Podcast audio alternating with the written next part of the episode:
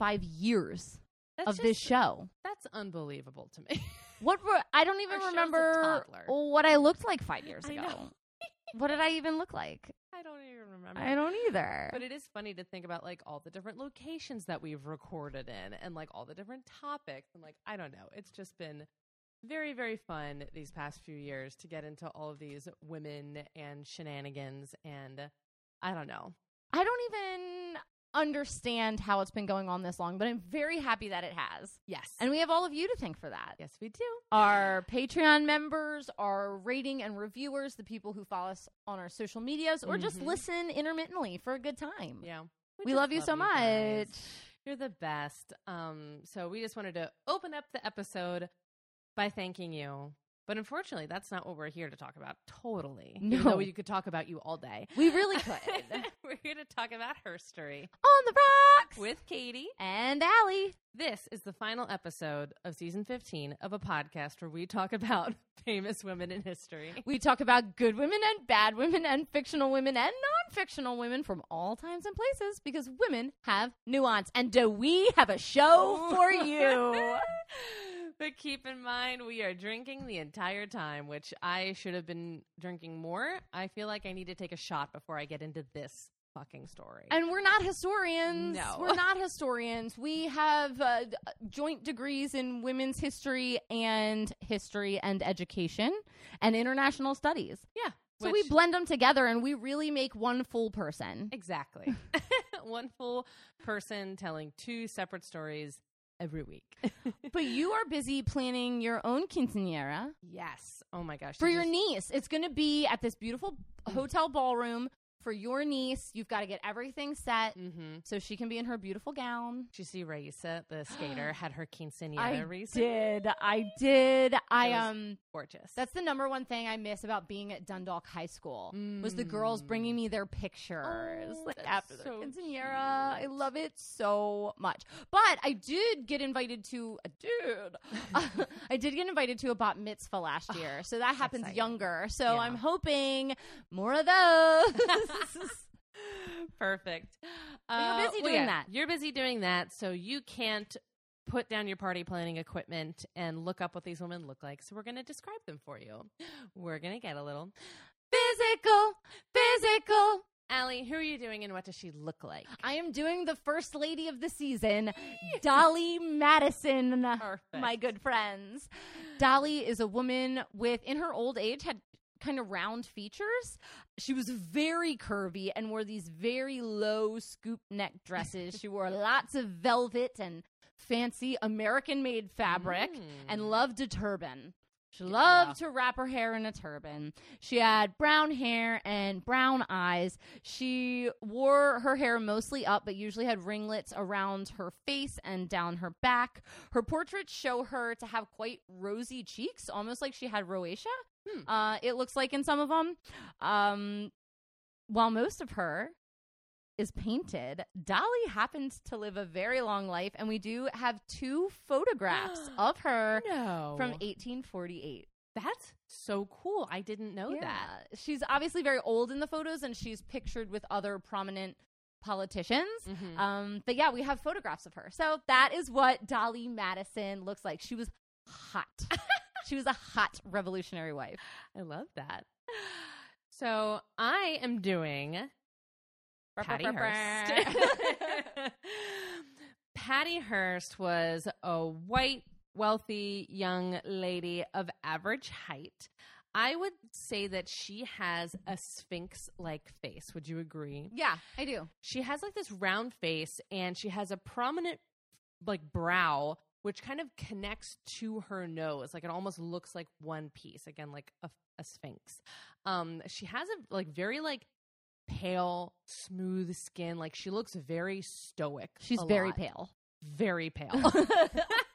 it's like sometimes weird. She's weirdly pale. Yeah. Um, and she typically had kind of like light sandy colored hair, but for a period in the 70s, she donned darker hair. Uh, and sometimes she could be seen wearing military fatigues. And in one very famous photo, she is wearing a beret, holding a machine gun, standing in front of the Symbionese Liberation Army's flag, which was a seven headed cobra. And So we all know what Patty is what Patty looks like. looks I, I feel like most of us have seen that Oh, picture. I feel like everybody's seen that photo. It's Yeah. so it's iconic. freaking it's iconic. famous. Yeah. okay, so tell me what I'm about to drink because it looks like a nice creamy drink, but I kind of saw what you were putting in it. yeah. Okay, tell me. So this is called Put Down the Gun, Patty. and it is vodka, orange juice, amaretto, and cream of coconut Mm. all shaken together. Sounds like a dream. Oh, it's like a creamsicle. Mm, that is nice. I love amaretto. I know. An Mm. almond creamsicle. That's what we're Mhm. drinking right now. Hands down, Miss Krista, this one's going to win this week. God. We'll see. We need to start like really like counting up. Tallying. Yeah, and seeing who wins at the end of the season. I will say too, on our recent our July dump of Patreon episodes, I got a lot of great parenting advice from parents and Oh, so non-parents because one of our episodes was about uh, one of our Patreon episodes. If you want to go there, was about a parenting question I had, and I got so I got paragraphs of advice from people. That's so nice. It was I love that. wonderful. I was like, this is like therapy sesh. Yeah. Um. Okay. What do I know about Patty Hearst? Yeah. What do you know about her? Okay. I know, I think her dad was a publisher, a very wealthy man of some sort, owned a business, I don't know, entrepreneur. She definitely got kidnapped and definitely then was a criminal. Yeah. And that, that's the story of Patty Hearst in a nutshell. Okay. I think that's what like a lot of people know, and that's Mhm. what I knew going into this. Sure. And let me tell you, I was like, this research is going to be so ABC this week. like, this is going to be a cut and dry. And then it was not. Uh, this ended up being very long. I listened to uh, True Crime and Cocktails podcast. They did like a two hour episode on this. Obviously, I'm not going to take two hours, uh, but it had a lot of great information. I listened to the How Stuff Works podcast. I obviously consulted Wikipedia. And then there's a whole documentary called Guerrilla, The Taking of Patty Hearst. So that was a documentary on YouTube. Um, that was really good. So, but that one was like way more about like the general vibe of the 70s, which is important to know. Like, the 70s is one decade I have no interest in going back to. No. I'm Mm-mm. just so. I mean, I love Things that came I, I out love, of I it. love things that came out of it. I love disco, but Women's rights. Let me tell you, it was a crazy time. There were so many bombings, so many riots, like Political so- upheaval. political upheaval, so many drugs, uh, so many orgies. I just, I'm Colts. cult, Colts of Wazoo. Colts of wazoo. um, yeah. So I don't know. So a lot was going on during this time period. So I'm sorry if I like leave out your favorite part of the Patty Hearst Symbionese Liberation Army story. But this ended up being like nine pages with really paring it down and rushing through parts. Sure. Some of these women are too much. Well, and like it's really not even her. It's like the thing she's involved with is too much. Yeah. You know, it's kind of like Adrienne de Lafayette. Like I could have really gotten into the French Revolution, and I was like, I have to skim the surface. Right. There's too many tangents. Yes, exactly. All so right, let's do it. said, let's get into it. Patty addy addy addy. Woo! Patricia Campbell Hearst was born on February 20th, 1954, in San Francisco, California. She is the daughter of Randy Apple, Apperson Hearst and Catherine Wood Campbell. And if their last name sounds familiar, it's because her grandfather is William Randolph Hearst. And he was a newspaper media tycoon. He is one of the wealthiest men ever. He owned a billion newspapers. He owned, you know, a, a like a film studio. So think about him as like the OG Logan Roy or Rupert Murdoch. Mhm. Like he is the one that like originally like controlled all the information. Um, and also the main character in Citizen Kane is based off of him, like the old miser Right. Uh huh. and he went so far as to like banned that movie from being played in a lot of theaters. He wouldn't let his newspapers talk about it. So that also shows just how good the movie is because like it's still one of the most well-regarded movies of all time and he really tried to make that thing go away. He tried to wipe it off the map. Yeah, Sure. unbelievable. So anyways, that's the family that she is coming from. That's what I do with all Unbelievable money. Yeah. I like just not allowed. um, and it's also important to note that, like, yes, her grandfather is William Randolph Hearst, but also, like, her dad was one of five boys Oh. born to him. So there's a there's, lot of like- money to spread around. There's a lot of money to spread around. And, like, her dad did a lot of business stuff, made his own money, but obviously we're mainly talking about family money. Sure. Uh, Patty was the third of five daughters. Also funny that, like, Five boys, five, five girls. boys, five girls. Sure. that. and she was raised primarily in Hillsborough, California. She was, by some accounts, her father's favorite and the one that he took out fishing and hiking and hunting. He treated her like his only son. But this also didn't stop her from being a bit of a wild thing. Maybe it was why he treated her that way. She apparently got kicked out of a few convents when she was a young girl. and she really butted heads with her mother because her mother wanted her to be this like prim and proper girl going to Catholic school. And she just did not want to do that. Same. She finally attended Crystal Spring School for Girls, and at other points, uh, schools like Sacred Heart, Santa Catalina, in Monterey. She was all over the place. And it was at one of these schools that she met Stephen Weed. Love that name for him. Uh, he was a 23 year old math teacher, and Patty asked him for extra tutoring at his house after just showing up there one day.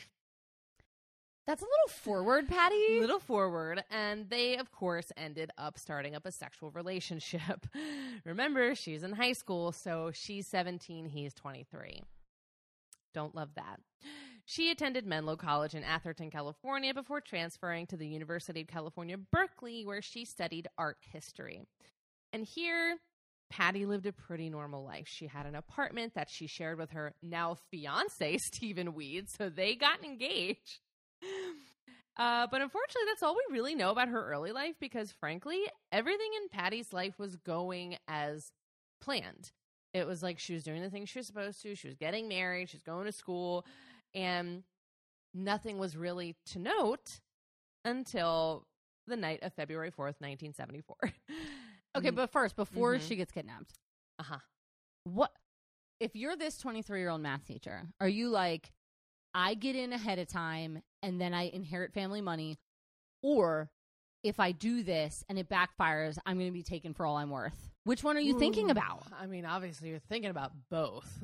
Clearly, um, You got to walk a fine line there. yeah, but also, I don't know if you say no to Patty Hearst. I guess not. I guess not. I don't know. But that's the thing. Are you also thinking like, if I reject her, is she going to try and ruin me? She could. Yes, You know exactly. what I'm saying? Like that's also another thing. Ooh. Money is funny, people, especially in age inappropriate relationships. And also, like, and I'm not trying to say that Patty was one taking advantage, of him. the age structure was wrong. Yeah, he obviously had more power than her overall. So like he should have been like, I'm not doing this. It was his responsibility. It was his to, responsibility to not do this. Yes, exactly. So I'm not trying to be like Patty's a predator. that's obviously that's obviously not the case here. Um, okay, yes. February fourth, February fourth, nineteen seventy four. a night to remember. Nineteen year old Patty. That's something I did not realize. She so was young. nineteen when no this idea. She was at her apartment having a quiet night in with Stephen Weed. Apparently, they had just finished having chicken noodle soup and tuna sandwiches. Me later. dinner. Me later. when the door to her apartment was busted down and a group of people with guns came in and kidnapped Patty. right in front of Mr. Weed. I mean, actually, they did. Te- they kind of like bust through the door after he politely answered it. Oh, so they like pushed it open. Yeah, so there was like one of the girls was like, "Hey, my car broke down. Can I use your phone?" And he was like, "What?" And then they just burst in, like all of them with their fucking machine gun. Crazy. they beat Steven up pretty bad. Oh no. Uh, he ended up being in the hospital for like a week. Shoot. Um, and they tied Patty up and blindfolded her and stuffed her into the trunk of a car. Hmm. They took her somewhere unfamiliar, and according to Patty, they kept her in a closet for a week, still blindfolded and tied up. That'll drive you crazy. I can't even. No, I can't. A full week? Yeah, I couldn't do that for one day. and they didn't want her to hear their voices or what they were talking about so they had this radio blaring in the closet too so she was just like in this loud tiny dark cramped space so for it's days it's not even like sensory deprivation. That's like what they do for it's torture. like sensory overload yeah, I saw that on an episode of um, Robots Money. Lo- oh no, Black. What's it called? Black Mirror. oh Yeah, there was like a sensory overload episode where like that's what when they put them in jail, it was like constantly, and I was like, that is couldn't do it. torture. No way, no way, no way, no way. so eventually they let her out they start talking to her Sure. and she soon discovers that she has been kidnapped by a far left military style domestic terrorist organization. So the SLA was headed by a man named Donald DeFreeze, but he referred to himself as General Field Marshal Sin Q. Everybody had nicknames. It was just like one of those types of groups. I'm obsessed with that. He was a tall, imposing black man who had escaped from prison, and the other members of the SLA were a bunch of white Berkeley students. Which I think is very important to note that, like, I don't understand. Didn't Patty go to Berkeley? she did, but, like, I don't think that these, I don't think that they were really interacting. They probably knew of her. I mean, this is a really big campus, and it's during the 70s when, like, things are crazy. There's so much political movement. It's a huge university. It's huge. Um, but yeah, they had met DeFreeze on a sort of like prison outreach program. So this program was supposed to help prisoners prepare for life after release. But for this particular group of students, it quickly turned into a radical political group, which then turned into how do we fight the system that has imprisoned all of these black men? Like a lot of them frivolously. I have is same question. very good question. right, exactly. This then turned into how do we bust Donald DeFreeze out of prison so we can start our own domestic terrorism group? Not ideal. I, it went zero to 60 very quick. I mean, they're Tokyo drifting all over the place. Yeah, I don't feel like you go directly from um, people are wrongfully imprisoned to terrorism. No. so on March 5th, 1973, DeFreeze escaped while on work duty. The students helped him get to Oakland, California, where he was hidden by a woman named Ms. Moon, spelled M I Z M O O N. I just need everybody to understand that. What would be your nickname? Ooh, I don't know. I do like Patty's because I think it's very ridiculous. Oh, don't tell me yet. gonna tell Then. you Don't tell me yet. Then. Okay. Um, but yeah, I don't know because some of them were like names from like political radicals, and some of them like this is just a this is I. This seems made up to me because again, this is a white stu- white woman from California, Right. Who's calling herself Miss Moon? and I think I think Ms. her name was like Natalie. Um, Hi, my name's Jen Smith. but I go by Ms. Moon. Jen Smith is a person I actually know. Oh, really? Yeah, her sister listens to this podcast. Oh, hello. Um, so, anyways, together, DeFreeze and Ms. Moon started to outline what would become the SLA. So, the name Symbionese is taken from the word symbiosis, uh, which means a body of dissimilar bodies and organisms living in loving harmony. And it's just like partnership between organisms to see what's best for the whole body. Right, so a We symbiotic relationship. Yeah. Yes. Little fish on the big shark. We know this. Um, Don't eat it because it helps you. Yes, exactly. So they intended the political symbiosis to encompass the unity of all left wing struggles. They're like, we're not just one movement, we're going to encompass everything. We're going to be feminist, we're going to be anti racist, we're going to be anti capitalist, and any other thing that falls under our umbrella. This is like the definition of intersectionality. Yeah, exactly. Like I like really that. That does have sense. good roots. They just went about it in such a terrible way. Well, that's how organizations like this catch on it's true. because they make sense at some point. I know. I mean, they wanted all races, genders, and ages to fight together in a left wing united front and to live peacefully. And the symbol for this new radical group was a seven headed cobra, or what some would call a hydra, Mm. from Hercules fame. from, from So- the fame of Greece, ancient mythical Greece fame. yes, indeed. so, how. Bless my soul. so, how do we achieve this mission of world peace? Well, the first step is always to buy a shit ton of guns. No, that's incorrect. Incorrect, SLA. And it only took until November for the group to take their first victim. His name was Dr. Marcus Foster, and he was a superintendent of the public school system in Oakland, California. I hate that. It's ridiculous. And the reason is beyond stupid. He and his deputy, Robert Blackburn, were shot while leaving a school board meeting. Foster was killed. Blackburn was injured. They were shot way too many times. That makes sense. And the SLA was targeting Foster because they thought that his plan to have student IDs introduced to the public high school was fascist. That's an outrageous statement. It's so stupid, especially because it was done for a really good reason. Like, they were like, it's a forced youth identification program. And he's like, I just want to keep adult drug dealers off of my campus because if you're a young looking 25 year old and you got a bunch of coke in your pocket, you can just walk on a campus and I have no way of identifying who you are. Like, Public schools had no safeguards No back then for like violence or drug dealing. You said this is in Detroit?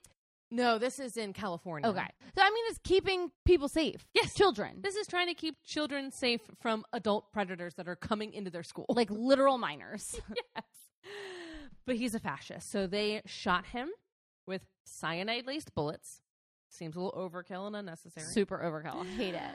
And apparently, they believed that this act of violence would gain support for them in the black community and help them recruit new members. They're like, they're going to love this.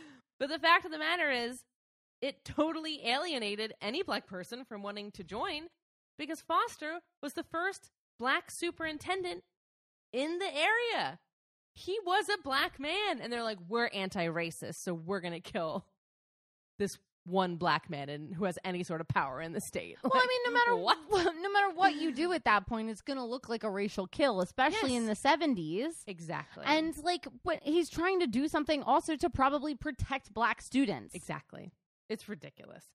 I mean, he was doing great work and people were devastated by that he was killed by these wackos who like nobody even knew who they were cuz this is their first big act until they sent out this communique that was basically it looked like a it was styled after a warrant for someone's arrest and it was a warrant for his execution and it even said like method of killing cyanide laced bullets This reminds me of uh, Dolores Umbridge in Harry Mm, Potter mhm. sending out like the undesirable number one is like Harry Potter, and it's his warrant. Exactly.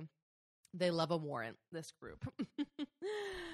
so I think Robert Blackburn, who was the deputy and then he took over as acting superintendent after this happened, described them best. He said, These are not political radicals. They were uniquely mediocre and stunningly off base. Good. Which Insult is them. So true. It's like, so dumb. you think this is going to make the world a more peaceful place?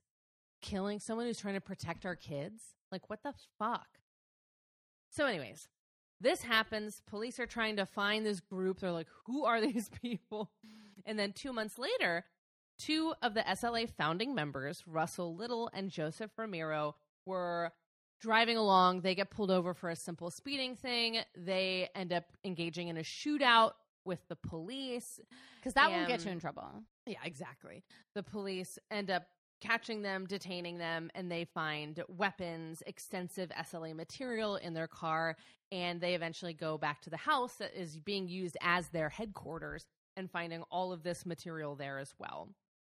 Both men were convicted of murder and sentenced to life imprisonment. And to be clear, like neither of them actually did the crime. They were the getaway drivers. So Very Manson they did end up getting out of jail in a few years. Uh, not in a few years. They served, I think, like maybe like eight to ten years, um, which also like they deserved. I mean, they were a part of this plan. They knew about it. It's not like they're like, "Are we going to get ice cream?" And they're like, "No, we're going to kill someone." And they're Right. like, "What?" Oh, I didn't know. I didn't Excuse me. Can. I? Can you pull over so I can get out? so they are like, our comrades are in jail. This isn't good. So DeFreeze comes up with a plan. He's like, why don't we kidnap Patty Hearst and then exchange her for Little and Remiro? So she was on a larger list of people that they were just kind of interested in kidnapping. But the thing is, they had recently seen her address listed in the newspaper on her engagement announcement. I just can't understand why you would put your personal address in the newspaper. Sign of the times, baby. And also, it's like no one thought that Patty Hearst was a potential victim for kidnapping. I mean, she's not the Lindbergh baby, but like her father was a twin at the end of the Hearst line. Like, no one was thinking about Randy Hearst and his daughter Patty. Like, they were so far down. She's not the sole heiress, not even close to that. So, like, they didn't think it was a big deal. Like, she was living a pretty just like normal life that she just happened to have a shit ton of money. I mean, it is a smart pull, though. Yeah, it I is. mean, on this group, like they will pay to get her back. yes, they will. And like, they do have significant funds. Like, Yeah. I mean, Randy doesn't control all the money because, again, he's one of five siblings. Yeah, but it's not that her aunts and uncles wouldn't give a shit. Oh, exactly. And that's the Yeah. thing. Like they Mhm. did. It is a good decision because she's the least protected Exactly. and still backed by a fortune. Yeah. And again, they had her fucking address. so, And Sean Weed, you know, oh, he doesn't have a gun. no. Weed isn't doing anything. so that is kind of how and why Patty Hearst was kidnapped in 1974. So they kidnap her. Nobody knows who took her because no one really knows about this group very much besides the Marcus Foster murder. Um, but then a few days later, they send out another warrant, a communique, similar to the one that they had sent out for Marcus Foster, kind of being like, hey, we did it. Here's why. She is being charged for her family's crimes against humanity because they're capitalist pigs. And if we don't get what we want, then we're going to kill her with, again, cyanide laced bullets. I really don't understand the cyanide laced bullets. It seems like a waste of resources Seems like a waste of cyanide. and bullets. Yeah. Pick one or the other, yeah? Stupid. So they make their ransom, Patty for Little and Remiro. And the Justice Department is like, no, we're not going to do that. so then they're like, okay, we need a plan B. They didn't really think about what would happen if they said no. So, like, all right, we kind of have to, like, think of something else. so they send a message back. This message includes Patty telling her parents that she's okay, just do whatever they tell you to do. And it also demands that these messages get broadcast on every TV station in America, in every newspaper. They're like, this is part of the deal. You published this everywhere. And they're like, okay, like, I guess we can do that. So then they're like, great. Now that we have your attention, we want you to feed all of the poor people in California. They're like, what the fuck do you mean? That's a lot of people. They say three days a week, we want all the poor people to go to the grocery stores across California and pick up free food. But it has to be top quality food, no bullshit. And we want it to equal $70 of food per person. Which is a lot in the 70s. That would cost about $400 million back then, which I can't even imagine what that is. Like a week? now. It's so no four hundred million dollars for just yeah, like just this um like one event. one event. I guess I don't know. Uh, Again, they made a, they didn't know what they wanted, so they were being very vague and annoying about this. I ha- I hate this. Yeah. I hate this like that you could all this energy you're putting into this you could use to actually help poor people. Like this is a stupid way to do this. Yeah. And again, if these people knew anything about running a nonprofit or helping people at all, they would know that it's not exactly about just like like being like I want seventy dollars. Like like it's very complicated to distribute food to every person in need in California. And of course, they're like, we want it done like ASAP. I mean, distribution is the number one problem with charities.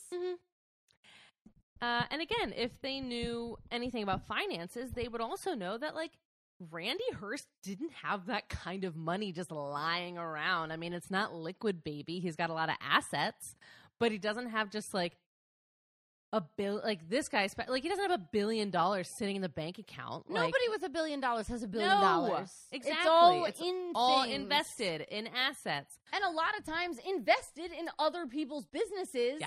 That are then employing Mm-hmm. the middle class. Yeah. Like, It's crazy. And again, this is not So this- the point of this episode is not to defend rich people and no, like we're not pro capitalism No. only, but it is a stupid decision to go about it this way. Exactly. But the Hearst, they want their daughter back. So they're like, okay, let's figure something out. And they're like, well, we can't just like let poor people run loose in grocery stores and give them $70 a piece. Like, that's just like not Without a plan. really how it works. like, it's insane, it's chaotic. So they said, you know what? We're going to develop a food distribution program. And within, I believe, four days of when this ransom was made, 4,000 volunteers gathered to distribute food to hungry Californians. It was a little rough at first. A lot of people came, and there were a few incidences of violence breaking out at the distribution centers because, again, they only had four days.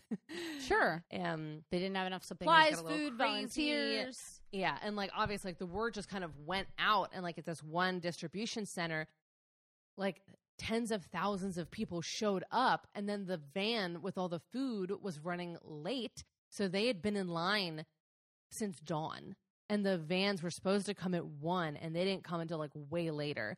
So then by the time they came, people were hungry, they were fed up, they were irritated, understandable. Sure. And then shit just went crazy. So, anyways, it was pretty chaotic. But soon they actually got it together and organized the distribution of 100,000 bags of groceries across 16 locations in California between February 26th and the end of March. and here's the big argument here. Mhm. These wealthy people could have been doing this all along They could have been. Sure. Absolutely. But the opposing argument is terrorism is not the way to do this. exactly. Like- this is the thing. It's like obviously like the SLA, they're disorganized, they're impulsive, they're violent. Not we don't like that. But a lot of people point out that because this situation was so high profile, many people in America had their eyes open to how many people in California were food insecure. The homeless crisis in California is still Oh, it's a huge problem a because humongous we issue. think about like, oh, if you're wealthy, you go to California. That's when you know like you're making the big bucks. And it's like, Mhm. well, there are a lot of people who live in California that don't make that big bucks, Mhm. and they are in crisis. Yeah. I mean, we and felt- they have been for a long time. We saw that in LA. It Yeah. was like it was more than you see, more than you see in Baltimore, and there's a lot in Baltimore. Yeah. so this this was a good thing for the people of America because obviously the Patty Hearst story. Number one, they demanded that it be covered like this, and number two, everybody was just really fucking interested. They're like, Yeah. "What is going on?" But they were like, tens of thousands of people are hungry in California and like need this type of support. like, what is going on? So that was good. So the Hearst do exactly what they asked, and like they do the impossible, making a food distribution program in four days. That's insane. And the SLA comes back and they go, you know what? That wasn't enough. We want $4 million more in food distribution in the next 24 hours. That's not how ransoms work. You can't do that. no, you can't. You They can't. what you did was crumbs. You gave these people crumbs. And the Hearst family is like, we literally can't. Her dad came on the news and he goes, This is outside of my financial capability. Therefore, it is out of my hands. And I also think what he's saying is, I also can't trust you. Because also, it's not like they have a point person of communication. They're just sending these messages out. There's no discussion. It's literally, I put a message out there, you put a message back. It's all very public discourse. There's no hostage negotiator. Sure, Exactly. Sure. There's no negotiation. So then they get a message from Patty herself, and this is a little over a month into her kidnapping. She goes, I've been hearing about your food distribution po- program, and it sounds like a real disaster. The food is really low quality. I mean, no one received any beef or lamb. The food given out doesn't sound like the food our family is used to eating. And she says, I know you said it's out of your hands, but it feels like what you're saying is I've washed my hands of this.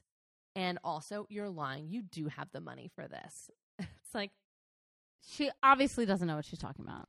and again, this, I can, can you imagine like them throwing out racks of lamb to people? and again, it's like, this is not how organizations work. Like, I don't understand what it's really frustrating to me. Well, I think part of the problem is too with with like the food distribution is you have to give out food that keeps, and raw Yeah. meat doesn't keep. Mhm. Like that's not something you can just give out to everybody and expect that they have refrigeration to make sure that it's fine. right? And like and they had given out some meat. They were giving out Yeah. chicken and pork and like all these other things and like she wanted again, she wanted like more high like That's stupid. Some families don't even have electricity. How are Right. like or their power gets cut or like I'm not saying that poor people don't deserve meat. I'm just saying like that's not a wise decision. You should No. give non-perishable items that can be used during long term. and items that like everybody knows how to cook. If I were given lamb,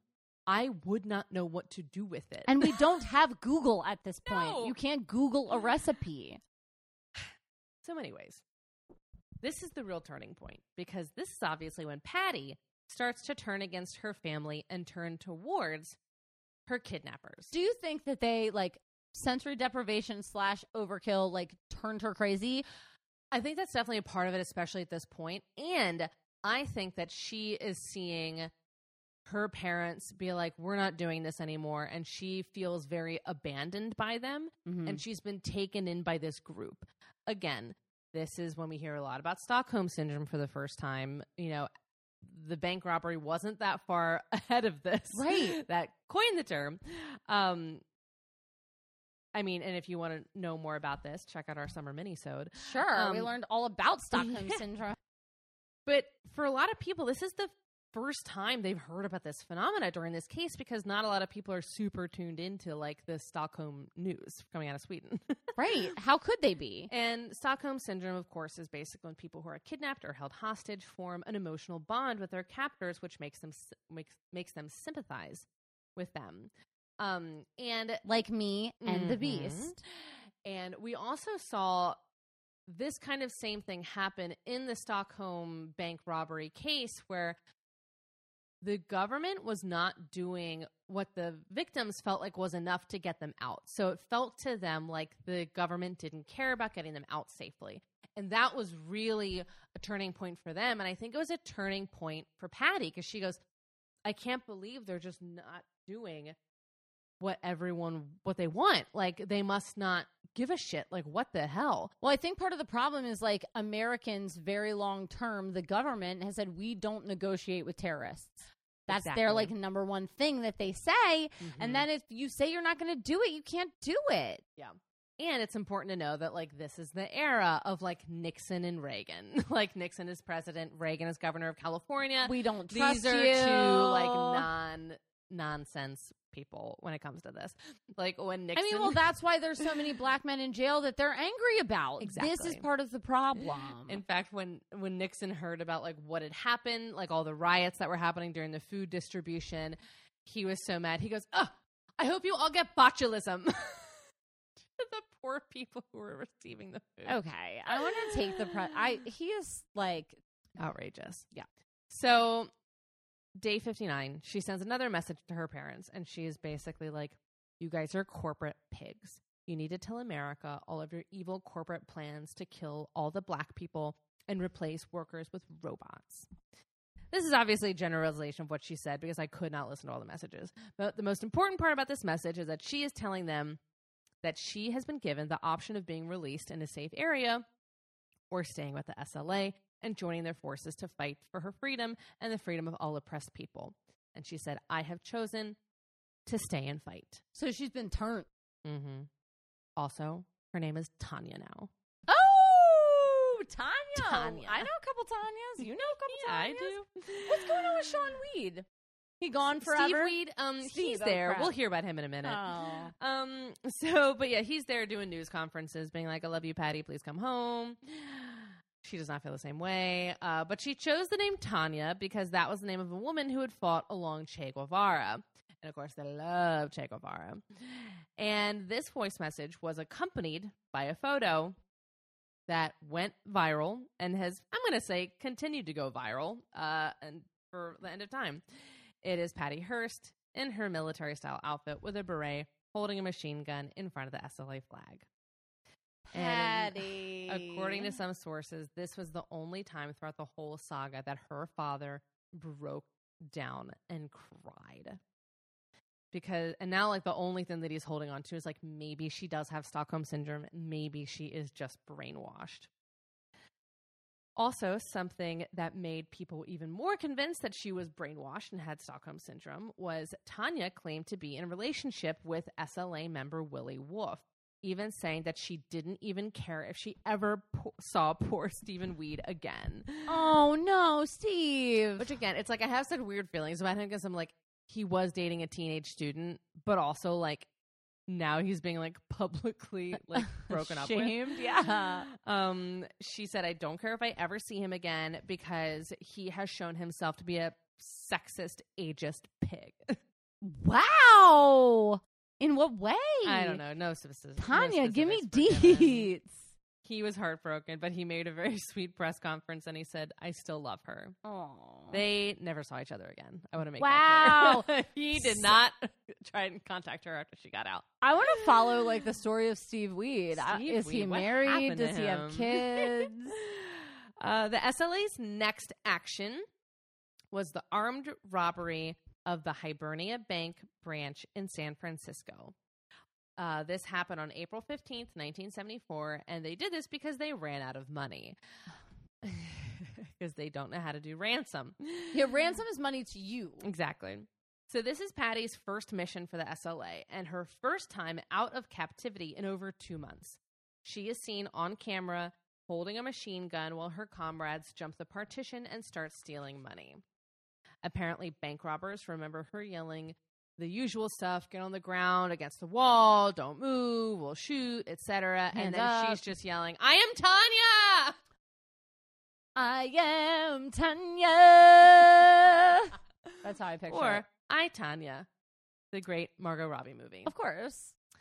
They got away with $10,000. And now there was a federal warrant out for Patty's arrest. Good. She's been a thief. And at this point, they're still trying to give her the benefit of the doubt. They go, We're just doing the warrant under material witness, so no robbing charges yet. But things are not looking good for Patty's. And shortly after the robbery, she sent another voice message to her parents slash the public where she said, We were not robbing. We were just having corporate America fund the revolution. I don't like this though. No. And she also wanted everyone to know that the idea that she was brainwashed was ridiculous to the point of being bu- beyond belief. I feel like she has to go to therapy before we know that. Yeah. So now the FBI is getting really irritated. They were kind of defending her. Now they look like idiots. And there are also these like eight people involved that are frankly like really not that smart. And they're like, how are they outsmarting us?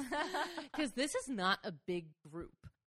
This is like eight to 10 people. Like there are members that like come in and out, but like it's not that many people. oh, I didn't realize that. It's very I thought this was like a lot of people. no, Okay. eight to 10. Wow. So soon they get a lead on an apartment. By the by the time they get there, the group has fled to LA to search for new members. The things in LA did not work out the way that DeFreeze had wanted them to. He did the classic thing of like, I've got friends in LA. They'll want to become members. And these people were like, You guys are crazy. No thank you. Like, please leave my doorstep. Then things got a bit crazier. We are now over 100 days into Patty's kidnapping.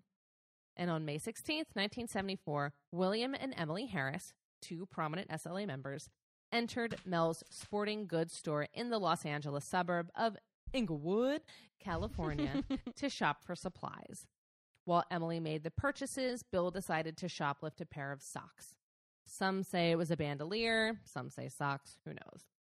A bandolier. Yes. I see. uh, to hold the ammunition. Sure, why not? when a security guard, uh, when a security guard confronted him, Bill Harris brandished a revolver. The guard knocked the gun out of his hand and handcuffed William's left wrist. This obviously caused a lot of commotion. So, a move I'd like to pull one day in my Mhm. life. so, Patty, just sitting in the getaway car reading a newspaper, sees what's happening. So she gets out of the car, takes her gun, and just starts shooting at the store. No, she doesn't. Into an open crowd. Into the store. Into the store. That gun runs out of ammunition. She gets another one. fires all the bullets in that gun. The irresponsibility is outrageous. So this obviously distracts everyone. The security guard like runs off and they all get into the car and drive it away, but then abandon it to steal another car because obviously that car's hot. Unfortunately, the police find the car uh, that they had abandoned, and thankfully, it had a parking ticket in it that had the address of the place where they were all staying. Oh, So they, Patty Hearst has to stop leaving her address Uh-huh, around. She does. Come on, So, Tanya. they get the group or they get the address, but the group had gotten tipped off because they're like, "Shit, guys, we left the parking ticket in the car. It has the address on it." So they kind of were very aware of what was going on. So the group makes a run for it. They take over a house that is occupied by Christine Johnson and Minnie Lewison. Um, and at the time, I don't know if these two women were necessarily in there, but there was an old man, a young boy, and a 17 year old girl named Brenda who had fallen asleep on the couch. She would later tell police, I went down to Minnie's every Thursday evening to play some cards and drink a little. I fell asleep early, and when I woke up around 2 a.m., I saw four white women and three dudes two black, one white. I saw guns spread out all over the floor, and I asked them why they had guns, more than I'd ever seen in my life. they didn't answer, and instead, the black dude asked me my name and then introduced me to everyone. When asked if Patty Hearst was there, she goes, Man, how can I tell? All white women look the same to me. Hell yeah. Because again, they're also using code names. So she's like, I don't know who's Patty. Like, what? She's the absurdly pale one. Yes, the absurdly pale one. So the ladies in the house were like, this isn't right. Or like, it was kind of, I heard one story that like one of the women in the house, like their mother found out and called the police. And then I heard another version where like a neighbor was like, I saw a bunch of white people going to, with guns into that house. I'm going to call the police. Either way, somebody calls the police and they're like, Are you looking for a bunch of white kids with machine guns? And the police are like, Yes, we are. I that's like I think what they're constantly Yes. looking for. Sure. that afternoon, more than 400 LAPD officers, um, FBI agents, LA County Sheriff Department members, whatever, California Highway Patrol, and Los Angeles Fire Department surrounded the neighborhood. 400 people. to get these 10 teenagers with machine guns. The footage of this is insane. I love that. And that's saying there are even fewer because the whole group's not even there. There's only like six, six of them there this time. So tear gas is sent into the house, sure. and then the group. Oh wait, and so then so tear gas is sent in. An old man and a young boy are sent out because they're like, "We're not a part of this. We were just in the house." They go, "Were there a bunch of people with guns in there?" The old man says, "No." The young boy says, "Yes." so they're like, "Okay, like that's." Hold on. I'm going to redo that. So first, an old man and a young boy come out of the house. Sure. The police, they are obviously not involved. They ask the old man, they go, Was anybody in there? And he says no. They ask the young boy, Was anybody in there? And he goes, Yes, a bunch of white people with guns. Which, like, they already kind of knew, but now it's like confirmation. Like, these people were just in the house. They just came out, and now this kid is telling us. So they do, I don't know if this was the second smoke bomb or another smoke bomb, but they sent, or tear gas, whatever. They throw another one one of the members pops out with a machine gun, like puts it out the window and says, Smoke on this! And they start firing at the police. Then there was a lot of gunfire exchange. Over 80 tear gas canisters were thrown into the house. And this also caused a fire because there was a bunch of gasoline on the floor for some reason. And people did start emerging out of the house. Of course, they're running out because of fire and tear Yeah. gas. The first, um, the first person. Uh, so obviously, the man and the child came out, and then there was the young woman who was asleep on the couch. She came out. Um, you know, obviously, because there were some people that were innocent victims. Like maybe they should have been a little more carefully handled, but thankfully they survived. And then Nancy Ling Perry and Camilla Hall, two members of the SLA, came out of the house, shot at the police, and they were killed. The rest of the members died inside from smoke inhalation, burns, and gunshot wounds. But Patty's not even in there. So, but people don't realize that yet. I mean, obviously, like, they probably kind of had an inkling that she wasn't there because of the timeline from the robbery and stuff, but they couldn't know for sure. This was one of the largest police shootouts in U.S. history, with a reported total of over 9,000 rounds being fired 4,000 by the SLA, 5,000 by police. Thankfully, though, there were no casualties among law enforcement, firefighters, or civilians outside of that. Like, no one but members of the SLA were hurt during Well, this. that's great. great. And of course, the whole world is watching this. And a lot of people are like, oh my gosh, we just saw Patty Hearst get burned alive in a police raid. Like, what the fuck is going on? But because of the Mel Sporting Goods incident, Patty and the other two members thankfully weren't there. They were holed up in a hotel in Anaheim after they spent the day in Disneyland. I was about to say that's what Disneyland they is. went to Disneyland. Patty was at the happiest place on earth. Mhm. They were like they this group was a big believer in like hiding in plain sight. They're like, let's go where the most people are so that no one would think we would ever be there. Yeah. So they go to Disneyland. It's very smart. Uh, and then they just watch the siege and destruction from their living room live in their hotel room. But again, Patty's parents didn't know 100% whether she lived or died until the autopsies were done by Thomas Noguchi, who was very famous for the JFK and Natalie Wood autopsies. What, listen, you're gonna have a person do an autopsy, I may as well may be as well Thomas be him. Noguchi. Um, but they and he decided con- conclusively her body was not there. Now about this event, it was heated. Proper negotiation steps were not taken. There was not a lot of care taken for people that were in the house that may not have been involved, like Sure. innocent victims. Um, there was excessive use of tear gas and ammunition. You know, we know that like this could have been handled better, but I'm also not about to call these people martyrs because they obviously didn't care about using violence on innocent people. They were told like we have the house surrounded, come out, and they chose not to. Yeah, I mean, and they had also killed innocent people leading up to this, like Yeah. people who didn't do anything wrong. Yeah. And it's like, did, were they given enough? There's a million questions. Were they given enough time to come out? Like, they were given five. Should they have been given 20? Like, all these things. And it's like, we could go back and forth. And, like, obviously, like, the police could have handled it better. But also, like, these people are not innocent. They No. just weren't. They were criminals. Yeah.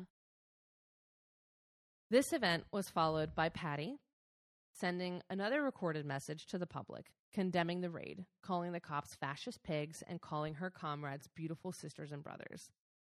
She said she renounced capitalism forever and would never go back to living the way pigs like the Hearst family live. She also called Willie Wolfe, codenamed Cujo, the most gentle and loving man she had ever known, and they had never loved another human being the way they loved each other. So by now, she is in even more trouble. And now she's on the run with the Harrises. They are the last three members of the SLA alive. And they meet up with a guy named Jack Scott, and he wants to write a book on them, and he also wants to help them out. He's like, I am also a rebel. So he, they go, okay, that's fine. If you just help us, we'll tell you the whole story. So he takes them all the way to New York to hide out at his parents' house. They're staying What there. are his parents doing that they're Who just letting Patty knows? Hearst stay at Who their house? I would be like, get out. Stay. There's a thousand places in New York. Madonna's down the street in an Yep. abandoned synagogue. Go Come stay on. there.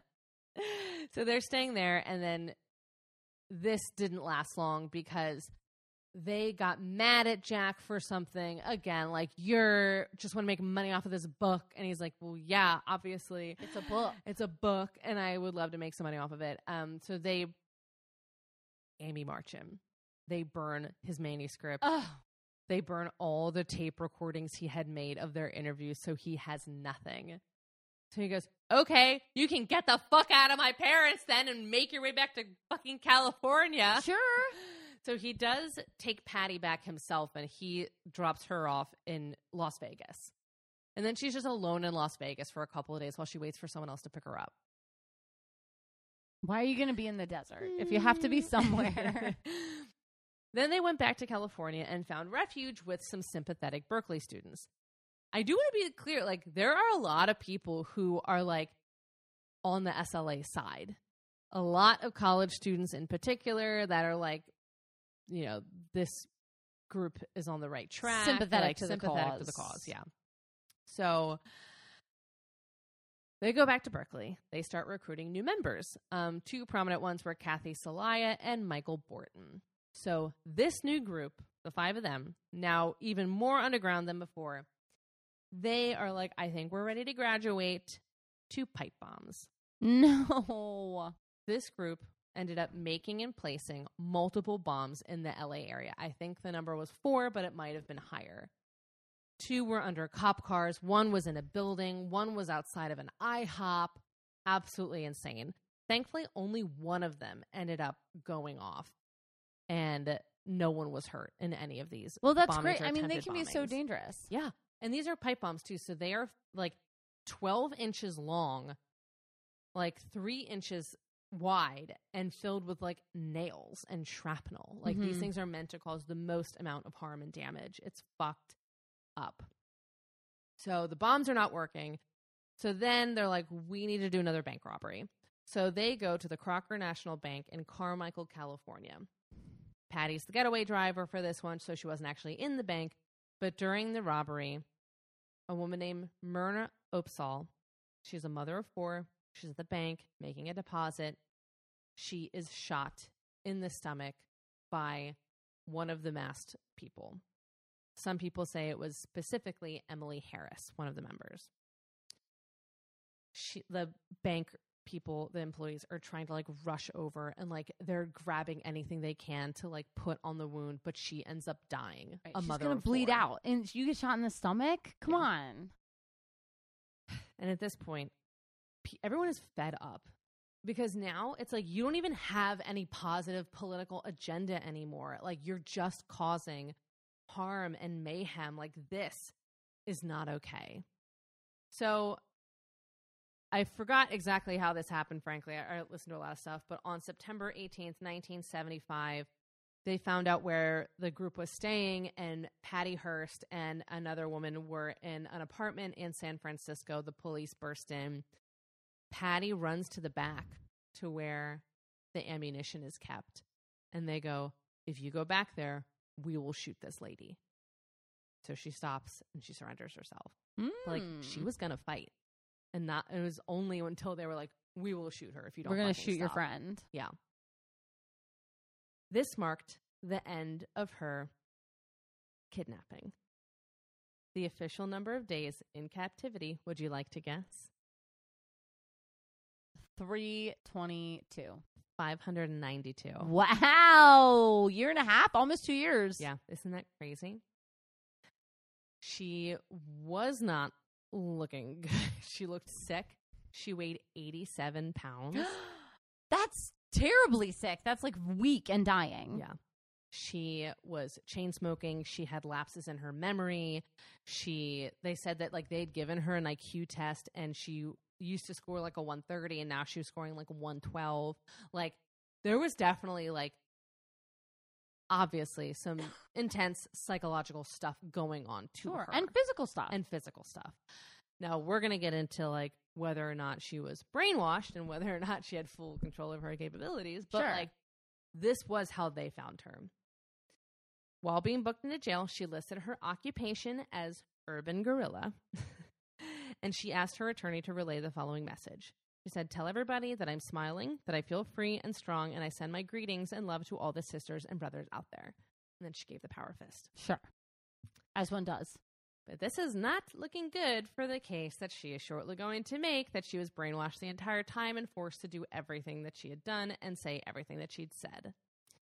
Her parents quickly got her a solid legal team headed up by none other than F. Lee Bailey, who would become famous in the O.J. Simpson trial. There's gotta be. I mean, the There's gotta be that guy. and lawyers in this case are Unreal. just of fame. And her trial commenced on January 15th, 1976, for the Hibernia bank robbery. So that's what she's being charged with because they have substantial evidence. They have her on camera with a machine gun right. at in, this robbery. in a concrete place. And of course, they leaned in heavily to the idea that Pat, that nothing Patty did was of her own free will. They say she was brainwashed. She was in constant fear for her life.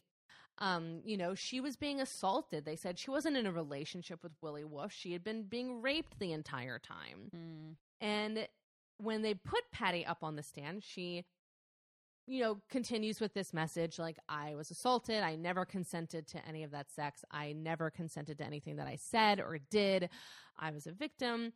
And she also, I think it's important to note, pled the fifth, uh, I think, 43 times during her trial. Which you're allowed to do. Which you're allowed to do, It's but that's a lot. You can't incriminate yourself or don't have to. You don't have to.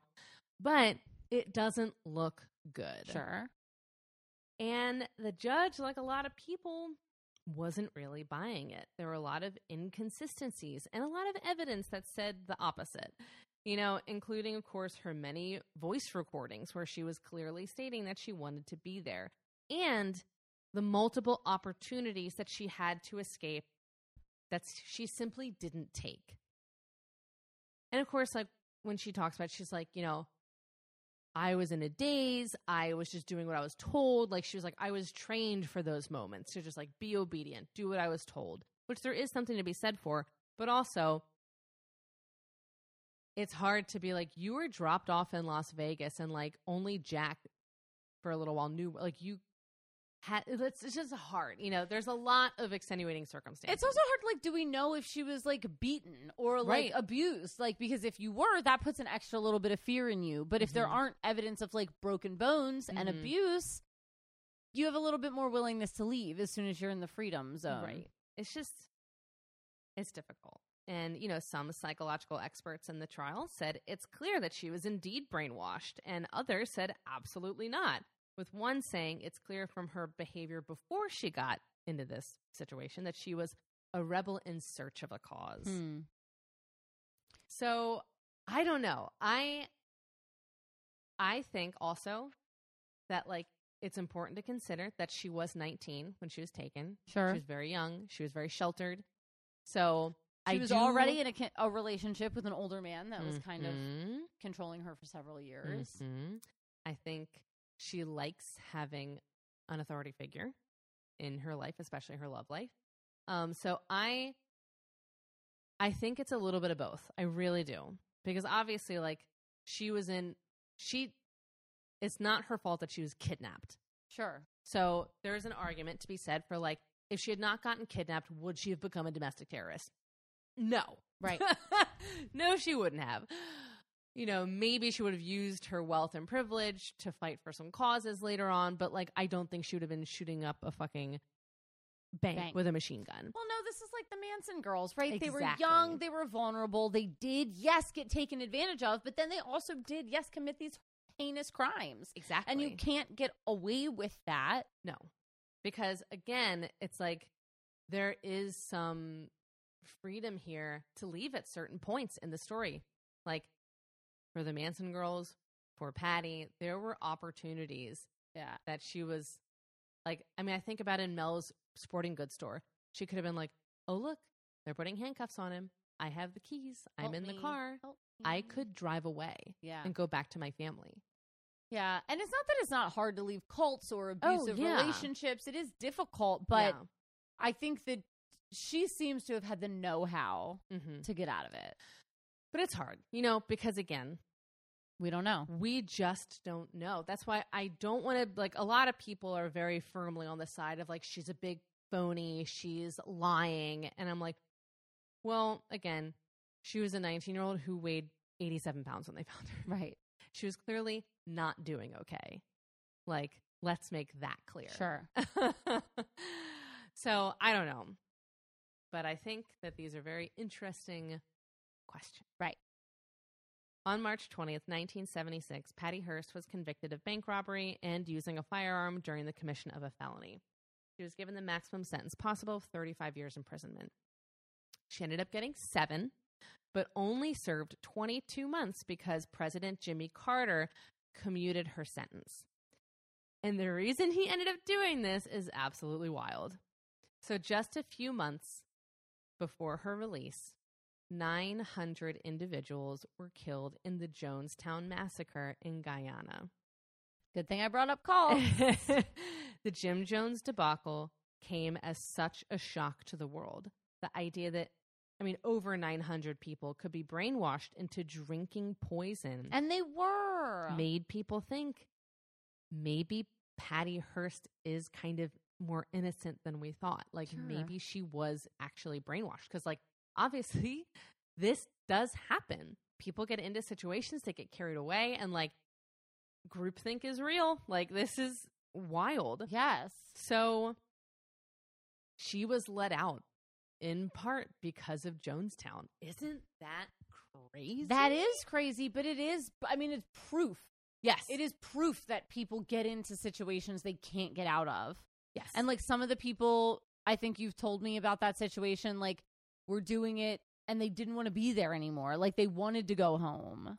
Like I, I there's like a lot you're more into the cult stuff than I am, but I think there were Yeah. people who were like I don't want to be here. Yeah. Well, and there are people that tried to escape. Some people clearly had syringe marks in them where they were injected with the to poison. be made docile. like yeah, no, not- killed to just- be killed. They were yeah. just ingested Like- the flavor aid. like, I'm not going to drink it, so Yeah. put it, they put it in their body. Right. So, yeah.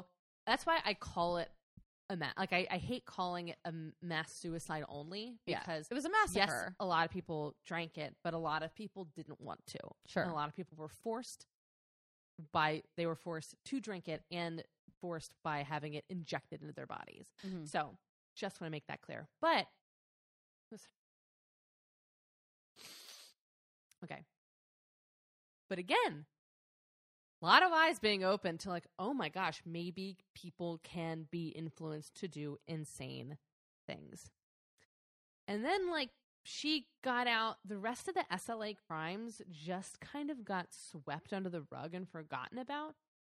And the really unfortunate part about this is no one ever faced judgment for killing Myrna Opsahl, Mm. the mother of four, who was just at the bank that day. No one was ever convicted for murdering her. That is until the year 2000. So, one of the members who had been a part of the bombing attempts and the robbery, Kathy Soliah, had been tracked down and arrested in 1999 after being featured on America's Most Wanted. And on February 14th, 2003, she and three other members of the SLA finally pled guilty to her murder.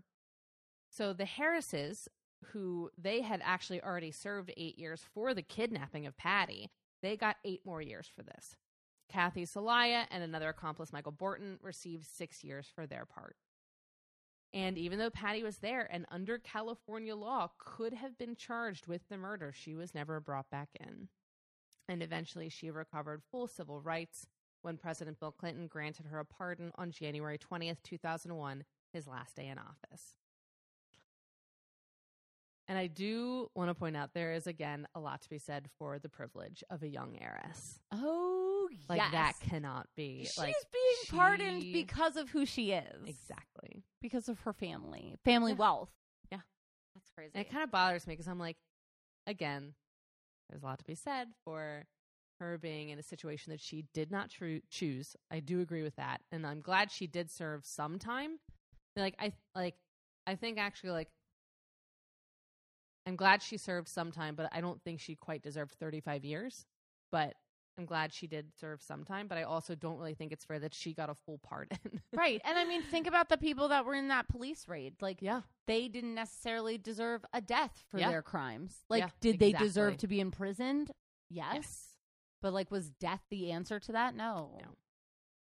After Patty was released, her father obviously wanted to invest, uh, invest in a pretty intense security team for her. and lo and behold, she fell in love with one of her security guards, and he ended up leaving his wife and kids for Patty Hearst. Patty! Make a clean break from something. They were married in 1979, and they had two children together, Jillian and Lydia. And to their credit, they were together until his death in 2013. Damn. All right. I know. Whatever. After her brief stint as a terrorist, Mhm. life for Patty went back to normal. She published the memoir Every Secret Thing, co written with Alvin Moscow in 1981. And in the 90s, she became an actress. She was on TV shows such as The Adventures of Pete and Pete, Boston Common, Veronica Mars. She was also a voice on Frasier. She was one of the callers. But her biggest roles were in, oddly enough, for the two of us here, John Waters films. Of course he would. Of course he would.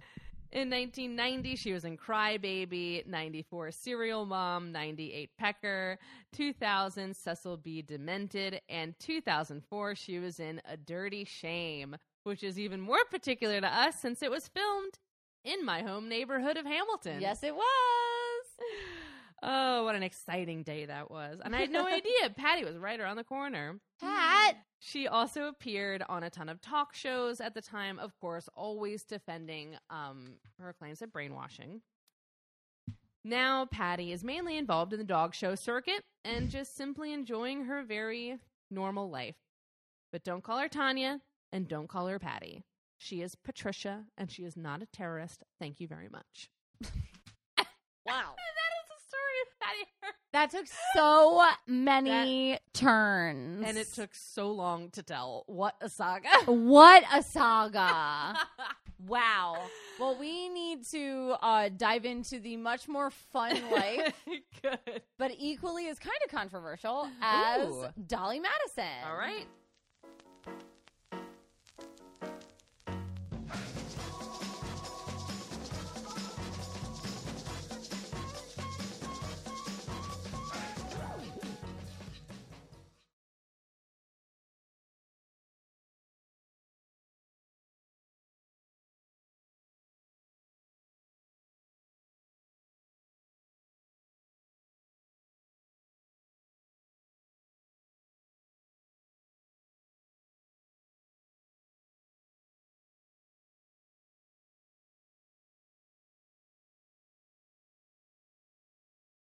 Hello, hello. You hear everything? Yep, I can hear it. Our fingers are a little crispy. but we're back.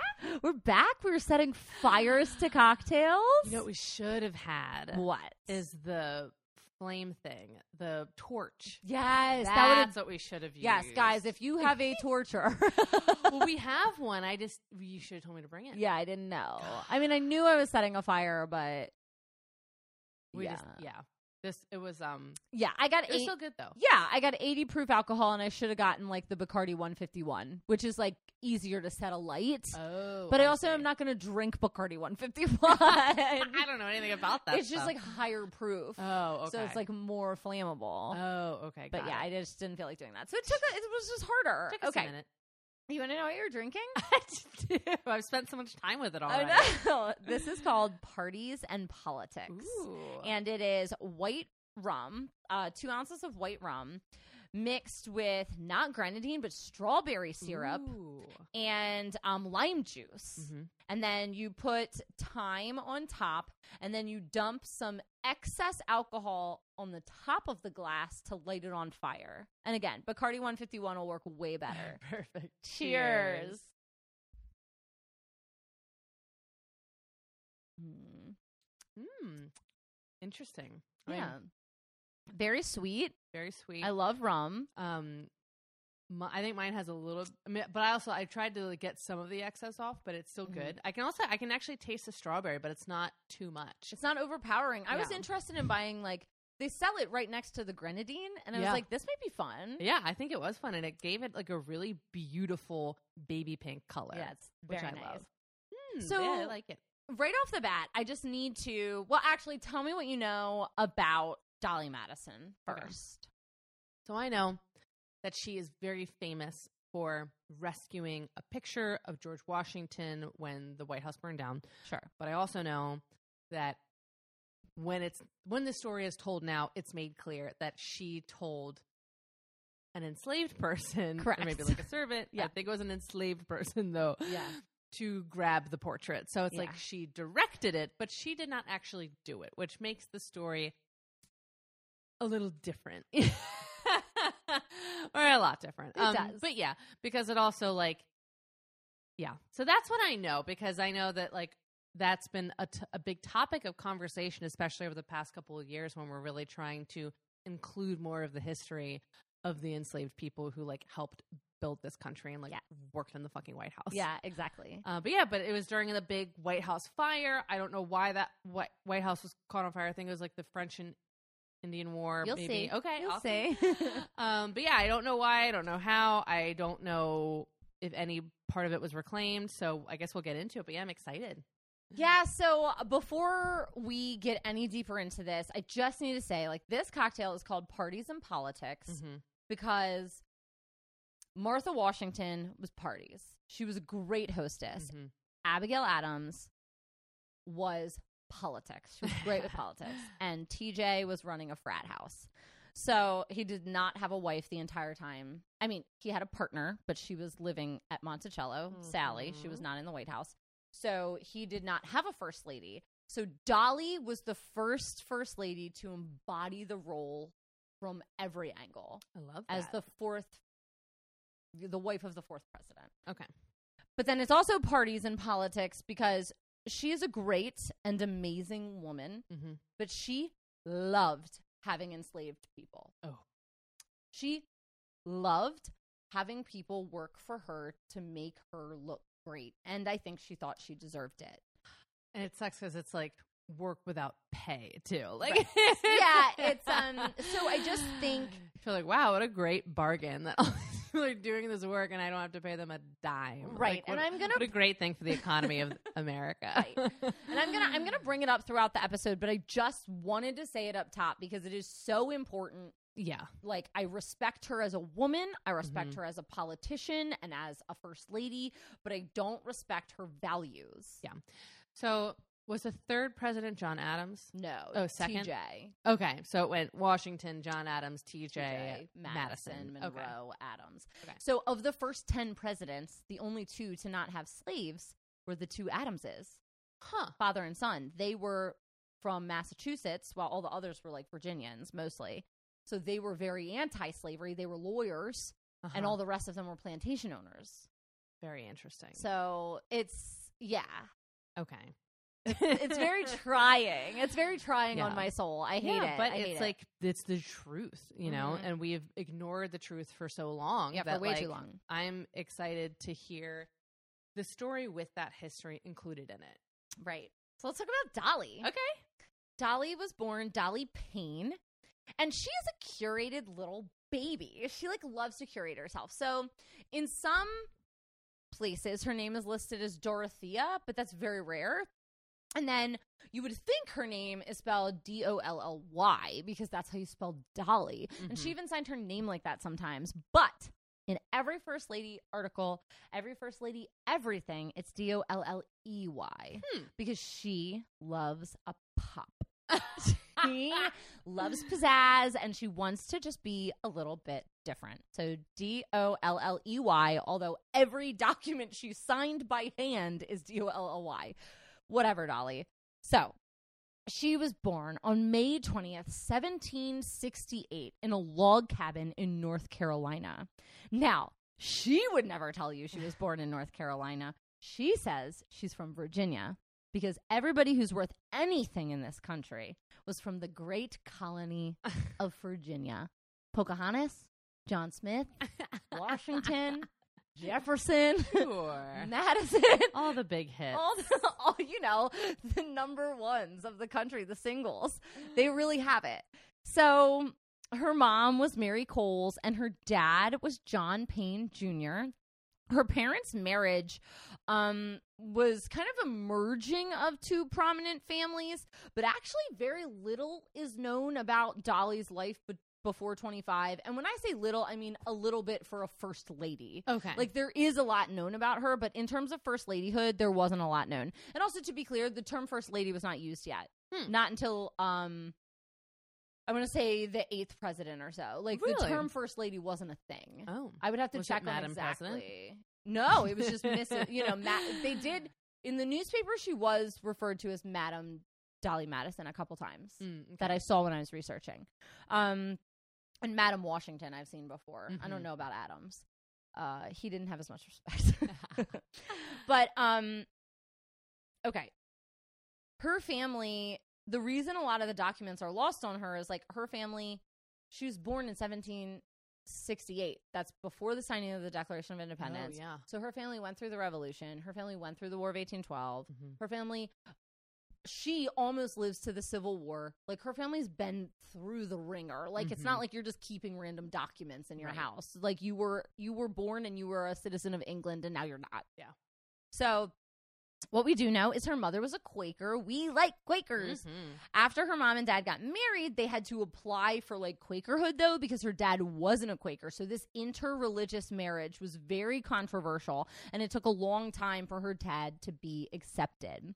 Dolley was the third child and first daughter to the family. She has a very large immediate family, three sisters, Lucy, Anna, and Mary, and four brothers, two older, two younger, Walter, William, Isaac, and John. They owned an enslaved nursemaid, which is very weird for a Quaker people. So Right. early on, like because her dad converted to Quakerism, like very early on, they had a an enslaved woman who was caring for the children. She and her Quaker family eventually settle on a 176 acre farm where Dolley worked. She worked alongside her family and studied the Quaker faith, which she often chafed under. she did not like it. Um, she was only into being a Quaker when it benefited her publicly. So she liked, Mhm. and I would say that she loved the Quaker values, and I do think she did, but she didn't walk the Quaker walk I was gonna say because every Quaker we've ever covered has been Hates. staunchly against slavery. against slavery. And that's why they're so fucking cool. right. Right. Um, she likes the idea of simple values and whatnot and likes to portray that, but really she's a fucking party girl. She would be such a good influencer. well, She is kind of considered like the first influencer in American history. That's so funny. Get ready for it. Oh my gosh. she is an influencer. Okay. So, um, because her family, her immediate family, when she was a child, or child, teenager, were Quakers, they didn't participate in the American Revolution. So it doesn't even bother her. I mean, her future husband is out there like writing the Bill of Rights and like teaming up with TJ. And she's just like, I don't know, doesn't affect my family. Yeah. We're a, we're a peaceful folk. we don't do that.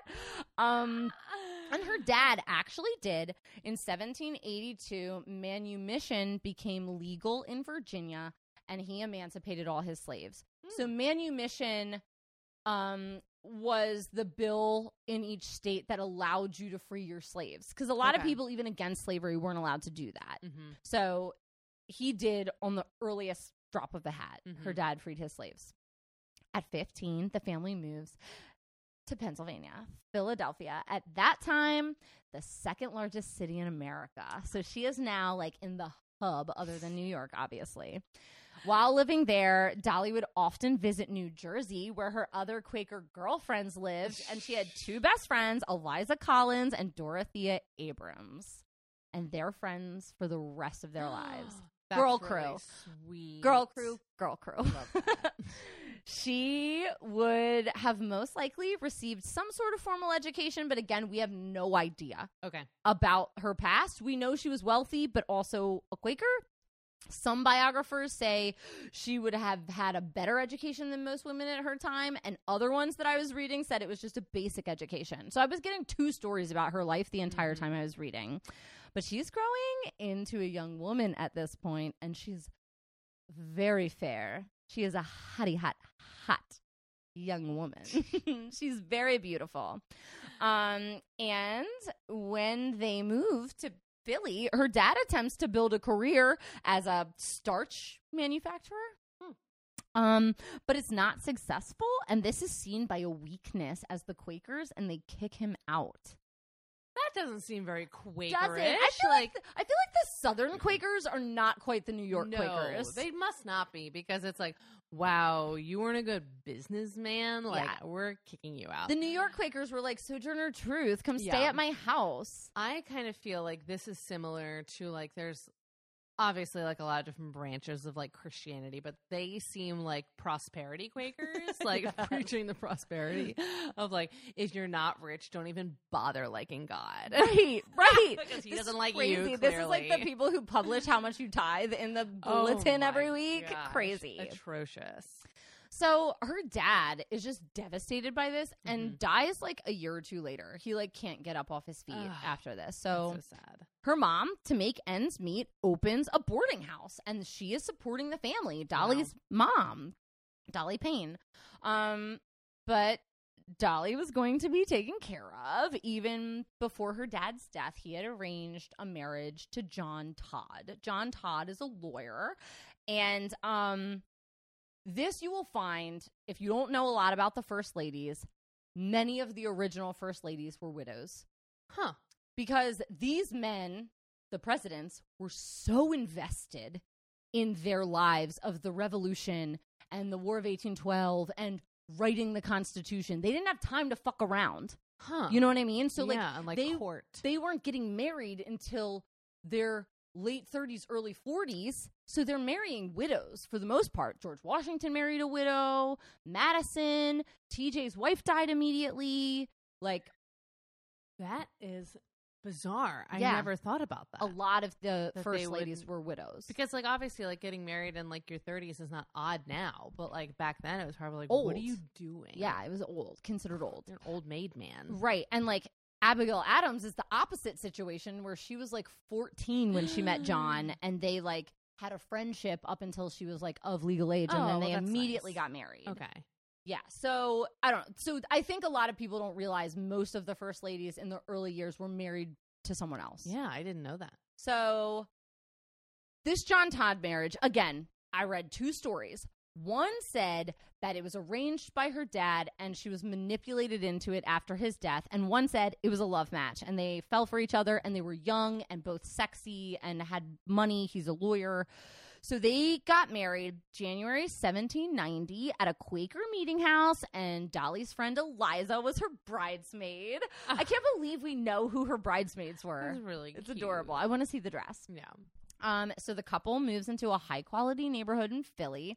Dolley and Todd have two sons, John Payne and William Temple, and her sister Anne moves in with them to care for the children Okay. because you know Mm-hmm. Dolley doesn't want to care for her own children. or pay someone to do it. so. Why? Why would she ever get her hands dirty when she is such a Dolley? Just three years after their marriage, though, the famous yellow fever epidemic breaks out in Philly, Ugh. killing like 50% of the population. Philly in four months is torn to shreds. Mm. There's nobody left. Dolley's family was hit really hard.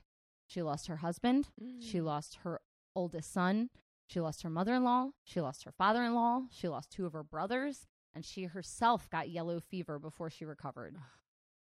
She never really recovered, though, emotionally from the toll of losing everybody. And now she is a single mom with a baby, no in laws, and no dad. Oh my God. She has She's alone no in one. this world. She's alone in the world. And to make it worse, her husband, the lawyer, Todd, Mr. Todd, left her his money, but his brother was the executor of the will and he's withholding funds No. from Dolley and her baby. His nephew, her baby, and his widowed sister in law. Why? So she, being a brave woman, sues him. She's a woman in this world. It's amazing for a woman to sue at this time.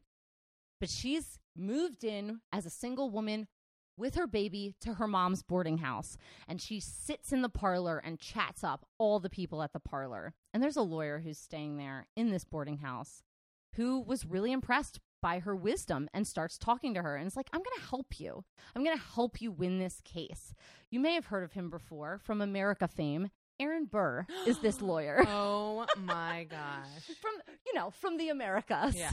Aaron Burr is so taken by Dolley. He's like, "You're so good." Now he's married to Theodosia, or at least messing around with her at this point. Uh-huh. Um, but he's so taken by her and thinks she's so amazing Mhm. that he's like, "I'm going to help you win this case." He assists her. And they become so close that he's the guardian of her only child in her will what? at that point in history. Bananas. I know. But then Aaron does one better. He's like, you know what? I like think there's this guy that you might kind of get along with. His name's James. Like, do you want me to do a formal introduction? And she's like, yeah, of course. Like, whatever. Is is he like from Virginia? I, you know? Is he like a wealthy he, like- congressman? Of good stock. yeah, like what is he like? And he's like, he's from Virginia. And she's like, of course, it's for lovers. You know what I mean? Oh Like, my gosh, matchmaker, matchmaker. yeah, m- make, her a match. me a burr. Crazy. So he introduces them, and Madison is, of course, immediately taken because she's 25 and hot, Right. and he's 43 and 5'2. The papers were describing him. This he's is not, 43. yeah. And she and was, five two. yeah. Just kidding. Yeah. I mean, you don't grow no anymore. Um, but the newspapers, this is not 42. PC, but the newspapers always described him as a pygmy. what? What does he, that mean? He was like a small oh. little man okay. who was like kind of of ill stock. Oh. Um, okay. but they, I mean, they date, have a long standing relationship. He was a bachelor because he was like, I don't give a shit. I'm just trying to build a country from scratch, Right. like flour, sugar, cornstarch, the whole deal. Um, she's 17 years No younger than from him. her dad. Yeah. she's 17 years younger than him. Um, they have a brief courtship, and in August, they're engaged, and she accepts the proposal. She later says, I, I wasn't head over heels with him when we met, but I didn't need to be. Like this Yeah. is this is what I needed to do to survive. He was wealthy, he was a congressman, he had a good job, he's from Virginia. uh so she does say though that they fell in love, of course, before he passed. Like they ended up being equals Oh, in their nice. brain and their knowledge. Um he was not a Quaker, so she was expelled from the Quaker Society for marrying outside of her faith. But then she began attending Episcopal services. Um, there is no evidence that we have that Dolley disapproved of James being a slaveholder, and actually she loved it. So she's like a slave goddess. It's very terrible. I think that she was probably like, man, yes, on the record, I'm going to say that I don't love this because of history, Right. but also this is pretty dope. she really liked being waited on. Yes. And I think she wanted to be American royalty and she kind of becomes the first American royalty. yeah. Um Well, I think she felt like she deserved it. You know what I'm saying? I Of, like, agree. I agree. I think she always wanted to be again, I don't know her very well. So far, I'm only halfway through the story. Yeah. But it kind of feels to me like she always had this air of like, no, I'm special. I'm unique. I deserve better. I deserve to be in the upper echelon of society and I deserve to be waited on. exactly. Like, I don't know. Like, that's the vibe I'm getting. Absolutely. So they get married September 15th, 1794, and they live in Philly for the next three years. In 1797, after eight years in the House of Reps, James Madison retires from politics. They go to his house in Montpelier, which is in Virginia, the Madison family plantation. They expand it and they settle in the house and it's beautiful. But then TJ is elected as the third president. And he gives a little ring a ding to his friend James. And he's like, hey, could you be the Secretary of State? Which is like the Hmm. third highest, most powerful Oh, yeah. position in the country. Everybody wants that. Yeah. And he accepts the position and moved Dolley and her son to and her sister to the house on F Street in Washington D.C. They took a large, beautiful, like row home style, but Mhm. like still single family home, um, where she began entertaining the new capital. So the parties are called squeezes because there's so many people trying to fit into the F Street house. like they can't even fit. Oh my gosh.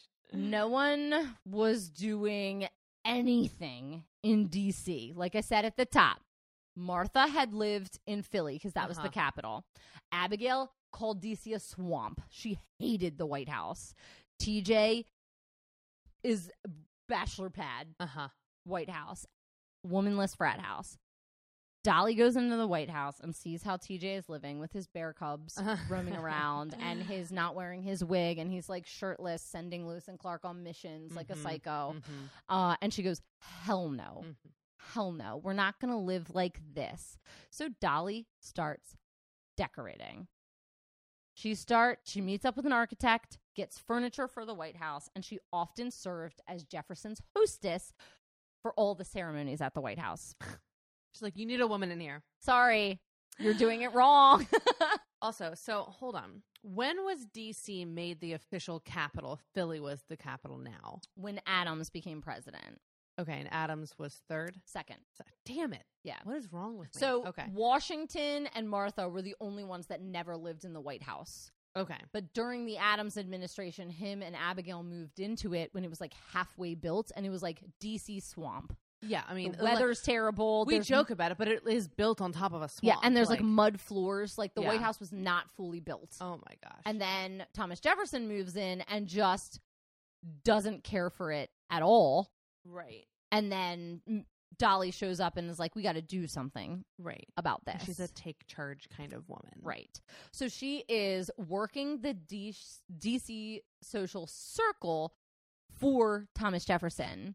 She befriends the wives of all the diplomats from the foreign countries and smooths things over when TJ commits super faux pas. Do you think she had a crush on him? Because I've heard that he's the hottest founding father. He's a hottie hottie, but I think she was playing the political long game. Ooh. I think she knew exactly what she wanted when she married James Madison. Uh huh. Um, they never had children together. hmm And I think she just l- was an extrovert and wanted to be a hostess, and she wanted to be married to the most powerful man. Yeah. So she was literally paving the way for James to get into the White House. For the 1808 presidential election, TJ retires. The Democratic Republicans, of course, nominate James Madison because they're like, Mhm. we love Dolley. Let's get him in here. He's elected the fourth president of the United States. And during his two terms, Dolley becomes the official hostess. I also love that like she's a part of the reason why he got elected. She's like exactly the reason he got elected. People were like, he was sickly.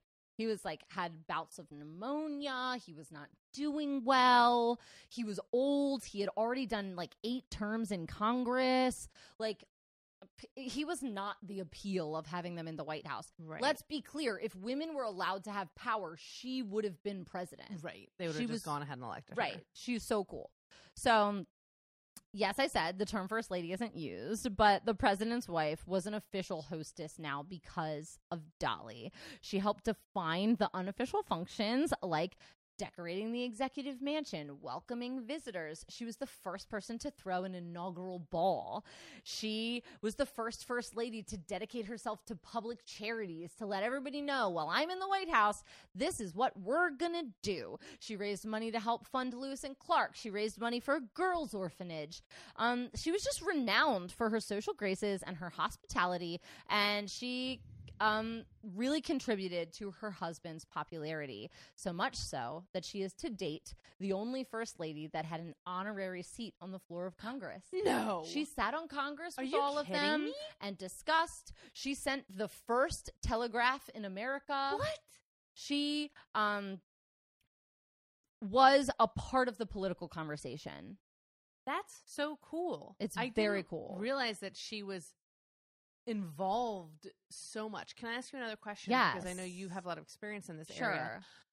What do they have anything of hers in the First Lady exhibit at the Smithsonian? They do. They Okay. have um plateware and dresses. Yeah. Oh, they do have Mhm. dresses of hers. Okay, Yeah. that's really because I went there once, but I don't. It was so overwhelming. I don't remember.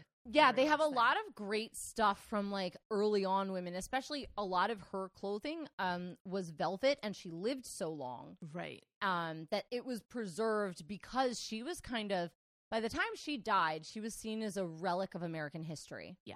So people were ready to preserve her shit. Mm-hmm. Um, unfortunately, because she was so beautiful and they let her in Congress, rumors started floating that uh, James was giving her out for sexual favors to get votes on his Are you side. kidding me?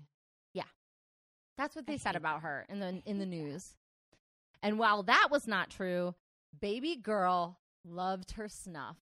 Oh, Her and Henry Clay were like often like snorting tobacco together. She probably had no nose cavity left. oh my gosh. But the photographs of her look like she's fine. So she lived well into her 80s. That I mean, a lot of things put me off of cocaine. Never tried it.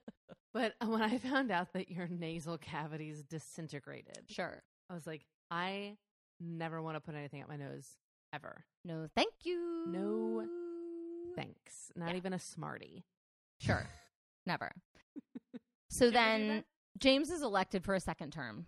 Okay. It's 1812. Uh, and immediately the English are like trying to retake over. Mhm. Some people call the War of 1812 the Second Revolution. Um, because English, England is mad that they're losing the breakup because we had just bought the Louisiana Purchase and now we're this huge yeah. country. So England, it'd be like if your ex started dating like George Clooney. You'd be like, right? Are you what the fuck? kidding He's me?" winning the breakup. He's winning Like- the breakup. It's Amal Clooney's ex right now.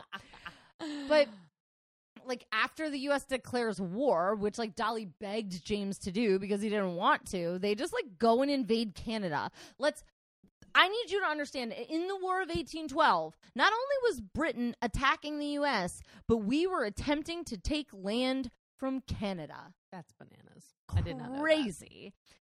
But the British forces are attacking DC. They are coming to burn down the White House. Mm. And there's the question that floats around Do you know where the president is? He's not here. He is not there. Dolley is in charge of the White House, and she has to prepare the staff to flee. Now, she essentially starts live tweeting by she's seeing the British coming in a telescope, Mhm. and then she starts writing letters to her friends. I see the British coming. They're coming to burn down the White House. There's not even a copy and paste. No, she's like writing letters to all her friends about what's happening instead of like getting people out of the White House. And she is delegating. Her longtime personal enslaved man, Paul Jennings, and a couple other guys are the ones that get down the Yeah. portrait of George Washington. They couldn't get it off the wall because it's like bolted in, so they have to break the glass and cut it out and roll it up and get it out of the White House. Um, she becomes just renowned for this because the image of Dolly Parton, re- Dolly Oh. Parton, Dolley Madison wrestling this portrait off the wall is a It's legendary. It's a great image. It is a great image. But we know it's not true because Paul Jennings, being her personal enslaved man for a very long time, was literate and wrote a memoir later in his life. So we have all of his information. So we've known this entire time. We have all Oh, of his no. information about what We've known the whole time. happened. We know what happened. Um, and why couldn't she have just said? And I or and I I I why? That's because also- she's an influencer. She did. she. The thing You're is, she didn't do anything wrong. She is supposed to delegate. You are the person in charge of the White House. Do this. Do this. Do this. Do that. Let's all get out. But that's not what she did. She did that and then told everybody it was her. Which is not the right way to delegate. If you said I was in charge and I told people what to do, that's I- I- just as I organized the retreat or the exit. yes. Oh, that's it's so annoying because it could have been avoided. Mhm. Mhm. Whole fucking thing. Right. And like we would have still looked to her as a hero. Like she helped save she helped save the portrait of George Washington. Right. But she did not rip it out of it. Can I ask you another question? Is this portrait in somewhere? It is. It's not. So this portrait and a portrait exactly like it, there are 2 of Mhm. them, like painted twice, and it is, I think, in the National Gallery. Okay. Yes. So it is know- available. Okay, I just want to know if this particular one that they ripped out Yes. is still It is here. It is in the National Gallery. Okay, I believe. I will double check that fact. It might be the other one because there's two of them, There's two of them. and I think one of them might be at Mount Vernon. Okay. I would imagine that the one that was ripped down is in the National Gallery. Right. Yeah. Um, because then there's also a whole bunch of pictures hung up in the walls of Congress and back in the White House. Ooh, okay. So there's a lot of portraits of presidents that have been put back there. okay. So I've seen a lot of famous portraits of George Washington. I don't know where this particular one is. Okay. So I'll find out. And then post it. So then, as the story goes, the British are approaching. They know she's there. Mhm. They know the president's not.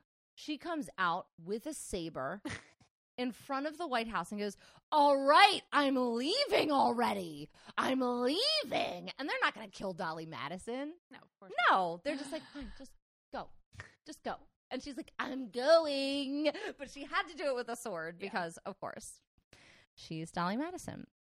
So she crosses over the Potomac, When the couple returns to DC, the White House is uninhabitable. So it is burned to a crisp. The White House we have now was rebuilt on the bones of this White House. Okay. We still have timbers, we have burnt pieces of it, we have the original layout. It's laid out pretty much the same, but it's burnt to a crisp. Now, they move into the Octagon House. I do want to say, of Fort McHenry fame, this immediately after this is when the British storm Baltimore and they write the um, Star Spangled Banner. Mhm. So a lot of people attribute that to the revolution and that uh, being from Baltimore. That's not true. And they said when they were leaving in the newspaper, let's go get that nest of pirates, referring to Mm. Baltimore, which I Mhm. love. So thank you. We Mhm. are the nest of pirates. We are. Just I'm not part of Dolley's story, but I could have been. it could have been. We're close. We're We're- adjacent. So close. So then after this whole fight, they move into the Octagon House. Monroe's elected as the fifth president, and James eh, retires and goes back to Montpelier in Virginia. Dolley has serious FOMO. She like is not happy. She's like writing letters. James is old and boring. He's like they're reading books. He's 20 years older than her practically. And her son, who never found a job and is struggling with alcoholism, is now in debtor's prison. And she's like selling all this shit in land that they own in Kentucky to try to get him out. Um, and they were the first couple to leave the White House with less money than they came in with. What? James then died Oh, no. June 28th, 1836. Now, June 28th is important Okay. because both Adams and Jefferson died on July 4th. And when he was getting close to death, Madison, they said, "Do we want do you want us to put you in like a coma so that we can have you pass on July 4th?" And he goes, "That is a very bad precedent to set that presidents need to be killed on July 4th." so no, please don't do that to me.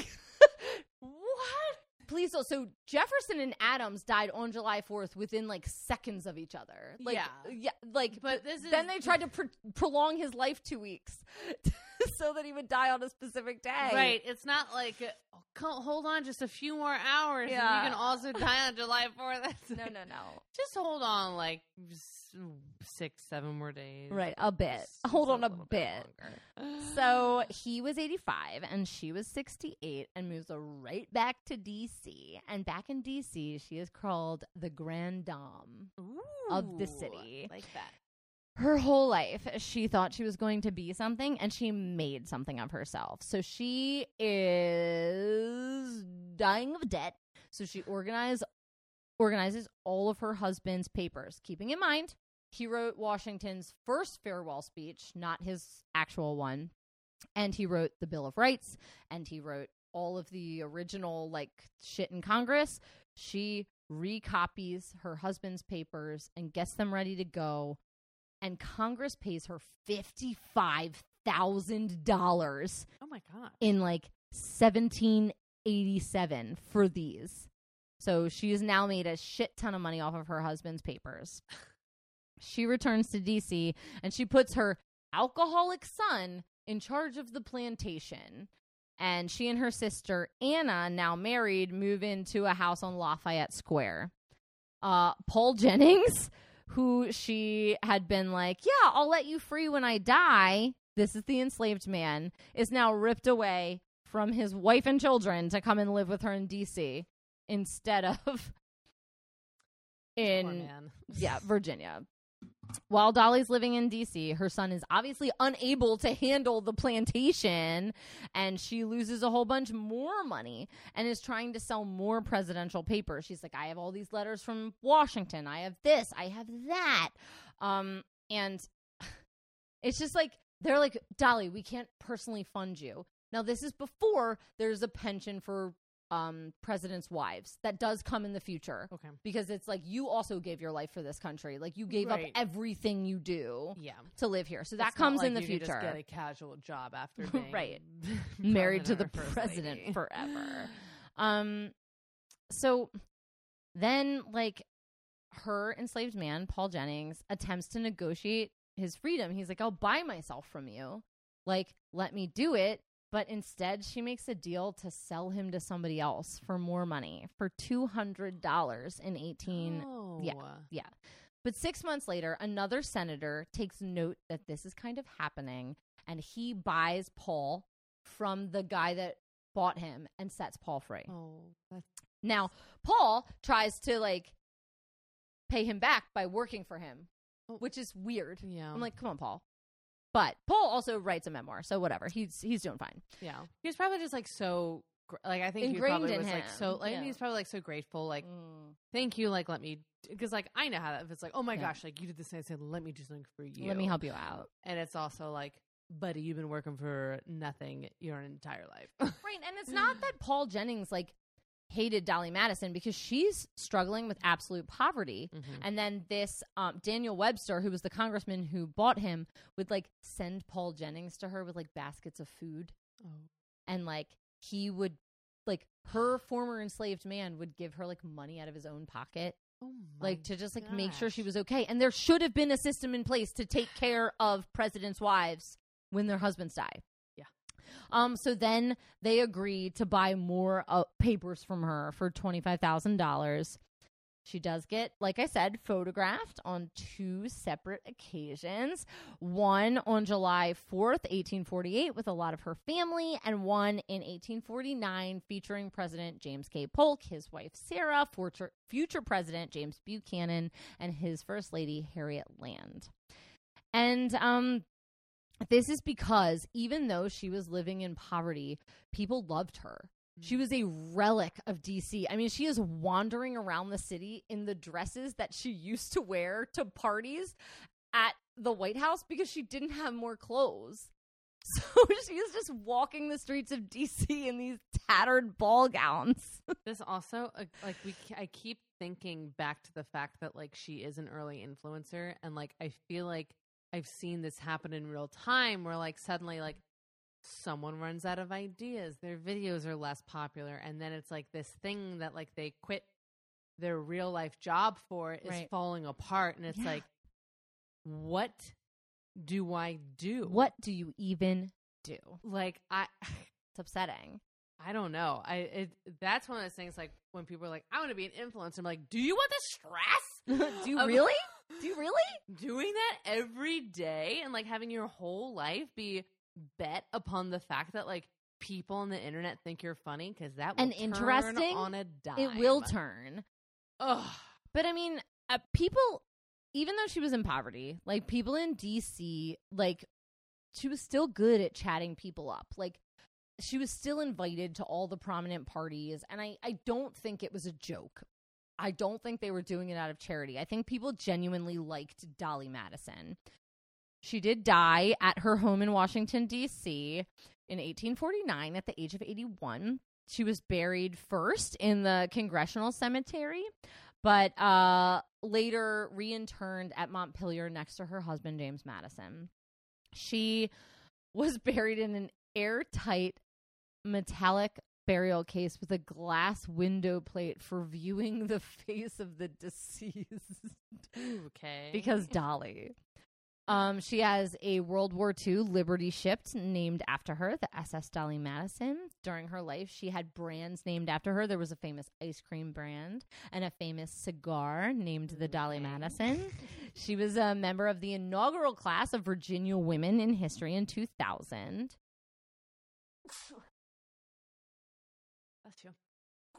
Thank you. Right near the end. There's a Dolley Madison Boulevard in DC. And um, Siena College Research Institute has periodically conducted a survey of historians to assess the American First Ladies according to a cumulative score on independent criteria. They judge based on value to the country, intelligence, courage, um, accomplishments, integrity, leadership, being their own woman, public image, and value to the president. Consistently, Dolley has ranked over a span of two decades between six and four.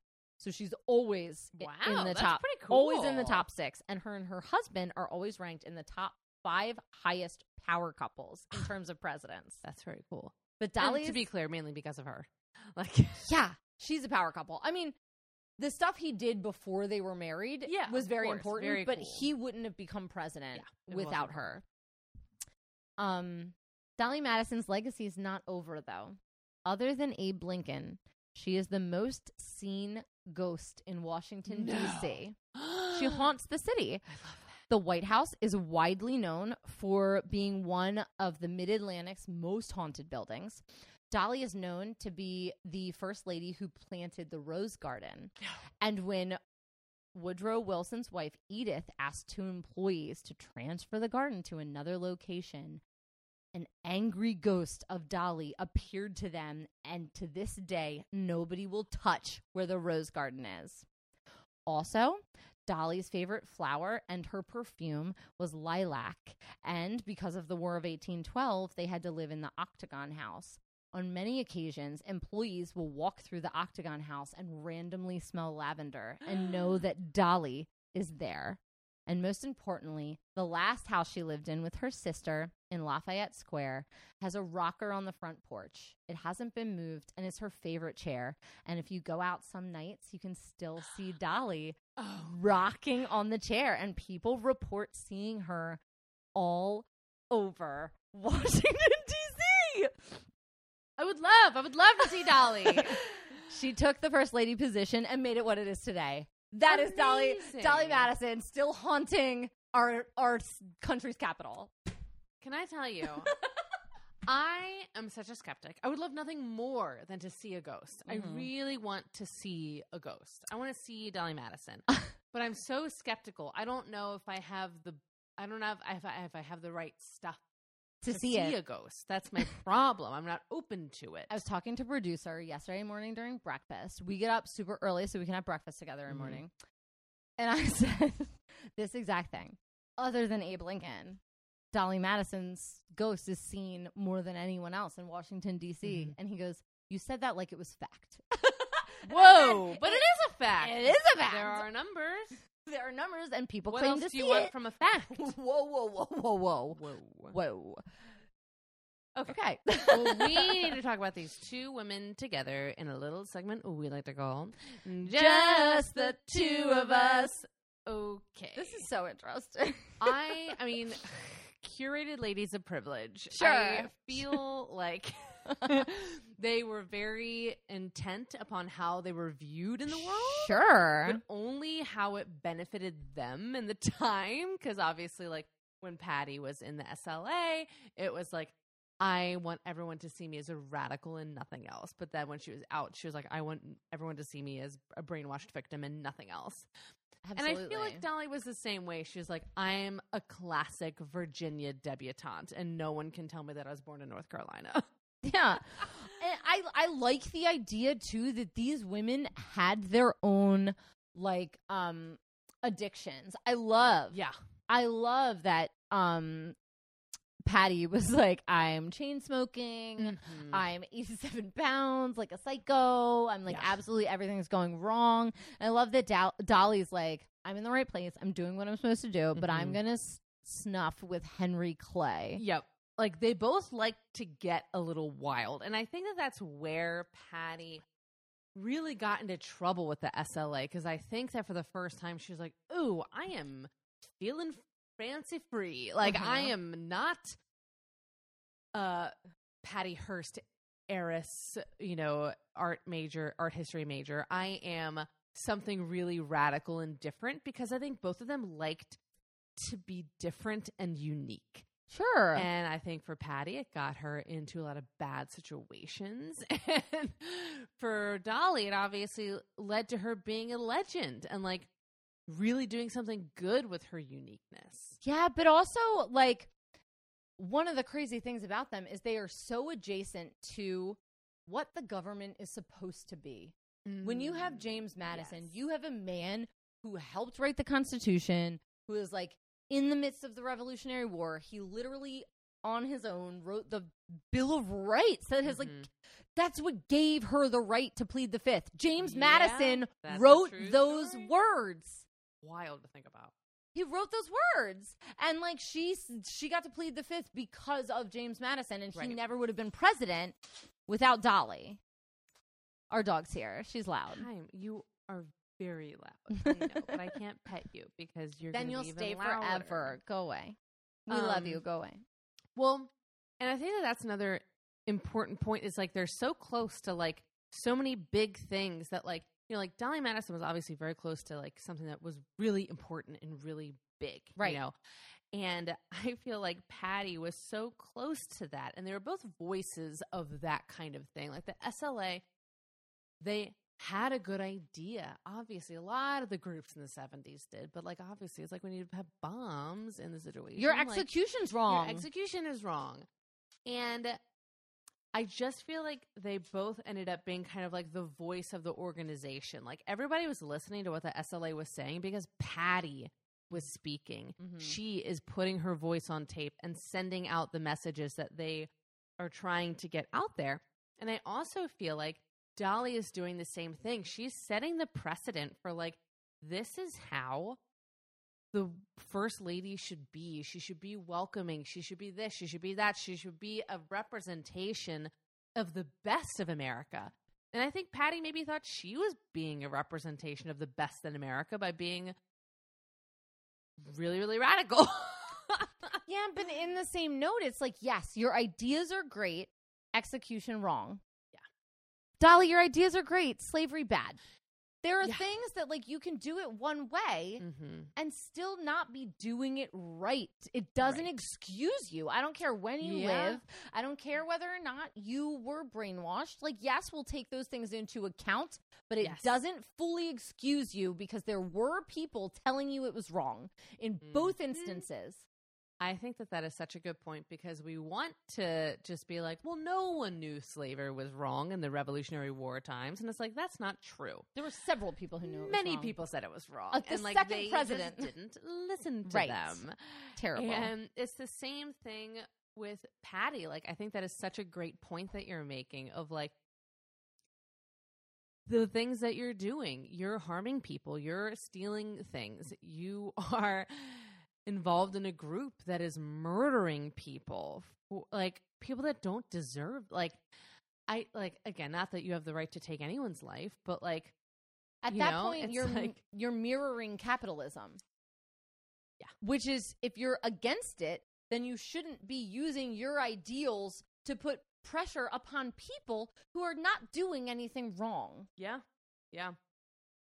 I totally agree. And I also feel like they kind of ended up defining these things that are now staples of our society. It's like Patty Hearst is the symbol of Stockholm syndrome, Sure. which is, you know, talked about so much. And I feel like Dolley was the picture of the first lady and the Yeah. picture of like, again, like what strong women next to their men in government are supposed to be. you know? Yeah. And I think that's really interesting because these are things that are very long lasting and maybe we don't initially contribute them to them, you know? When we think Stockholm syndrome now, I think we typically think of like Beauty and the Beast, Mm-hmm. but like really Patty Hearst's case was the thing that brought it into the national attention.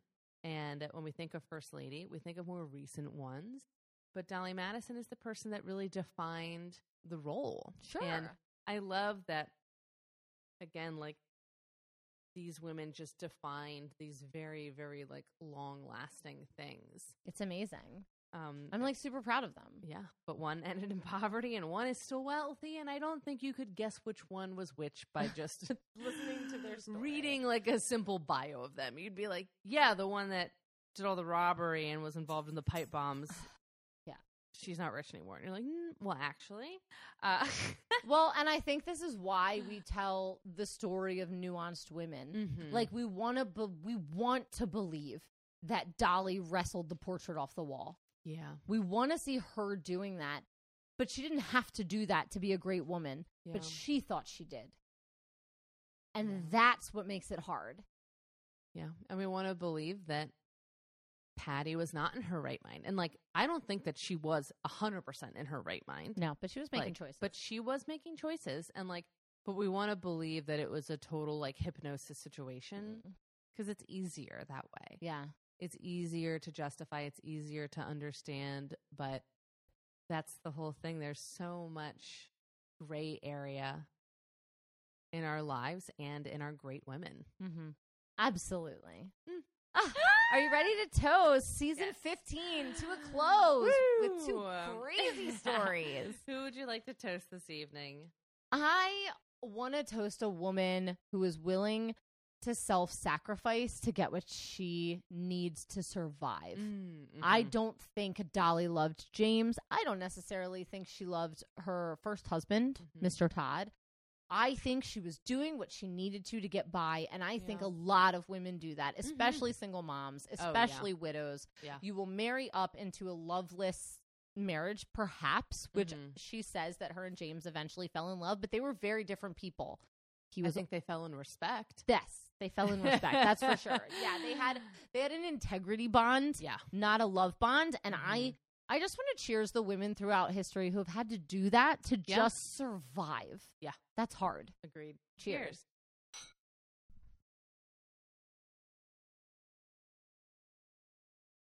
This is a complicated one for me.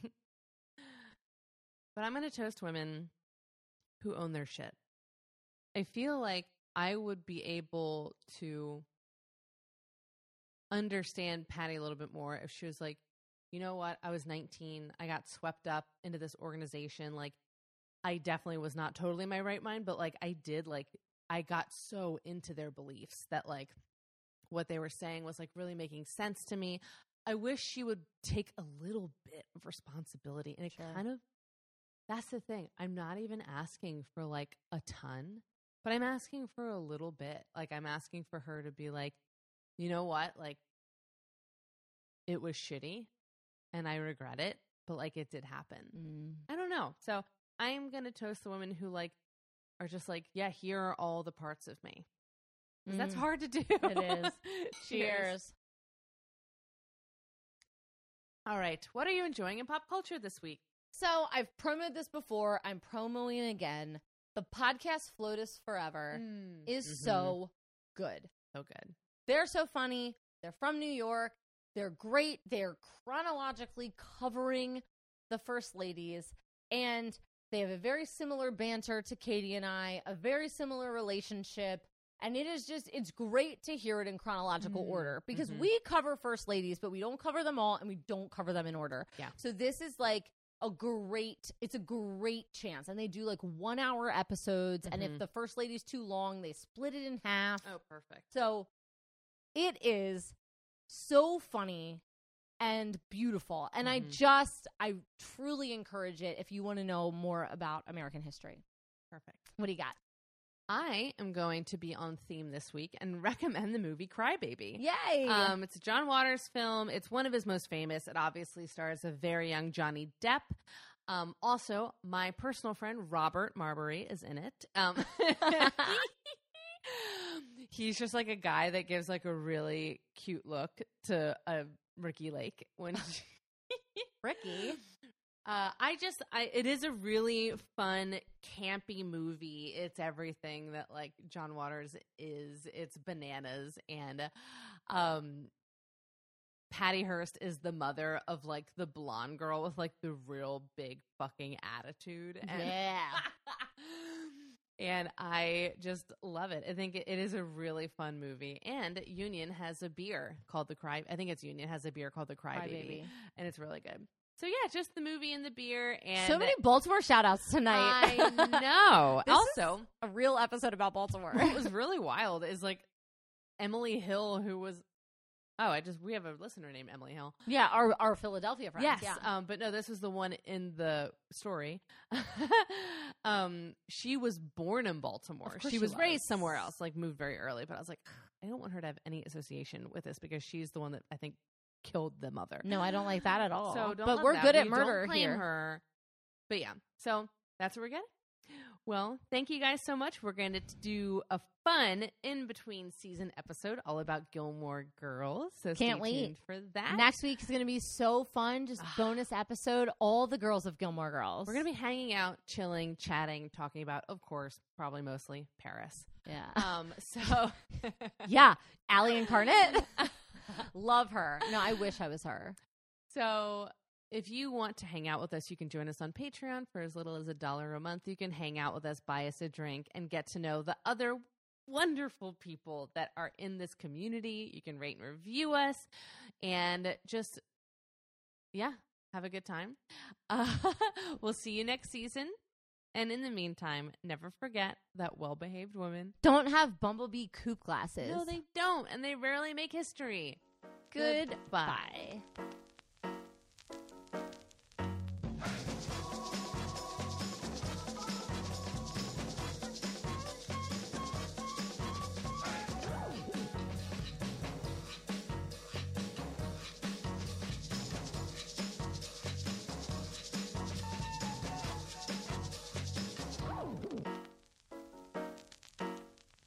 You've been listening to Her Story on the Rocks. We are independently produced by 1986 Entertainment and proudly recorded in Baltimore, Maryland. If there's a woman in history you would like us to cover, you can email us at herstoryontheRocks at gmail.com. You can also message us on Twitter or Instagram. We post all of our cocktail recipes on Tuesdays so that you can go get all the supplies you need and drink along with us. See you next week. Bye.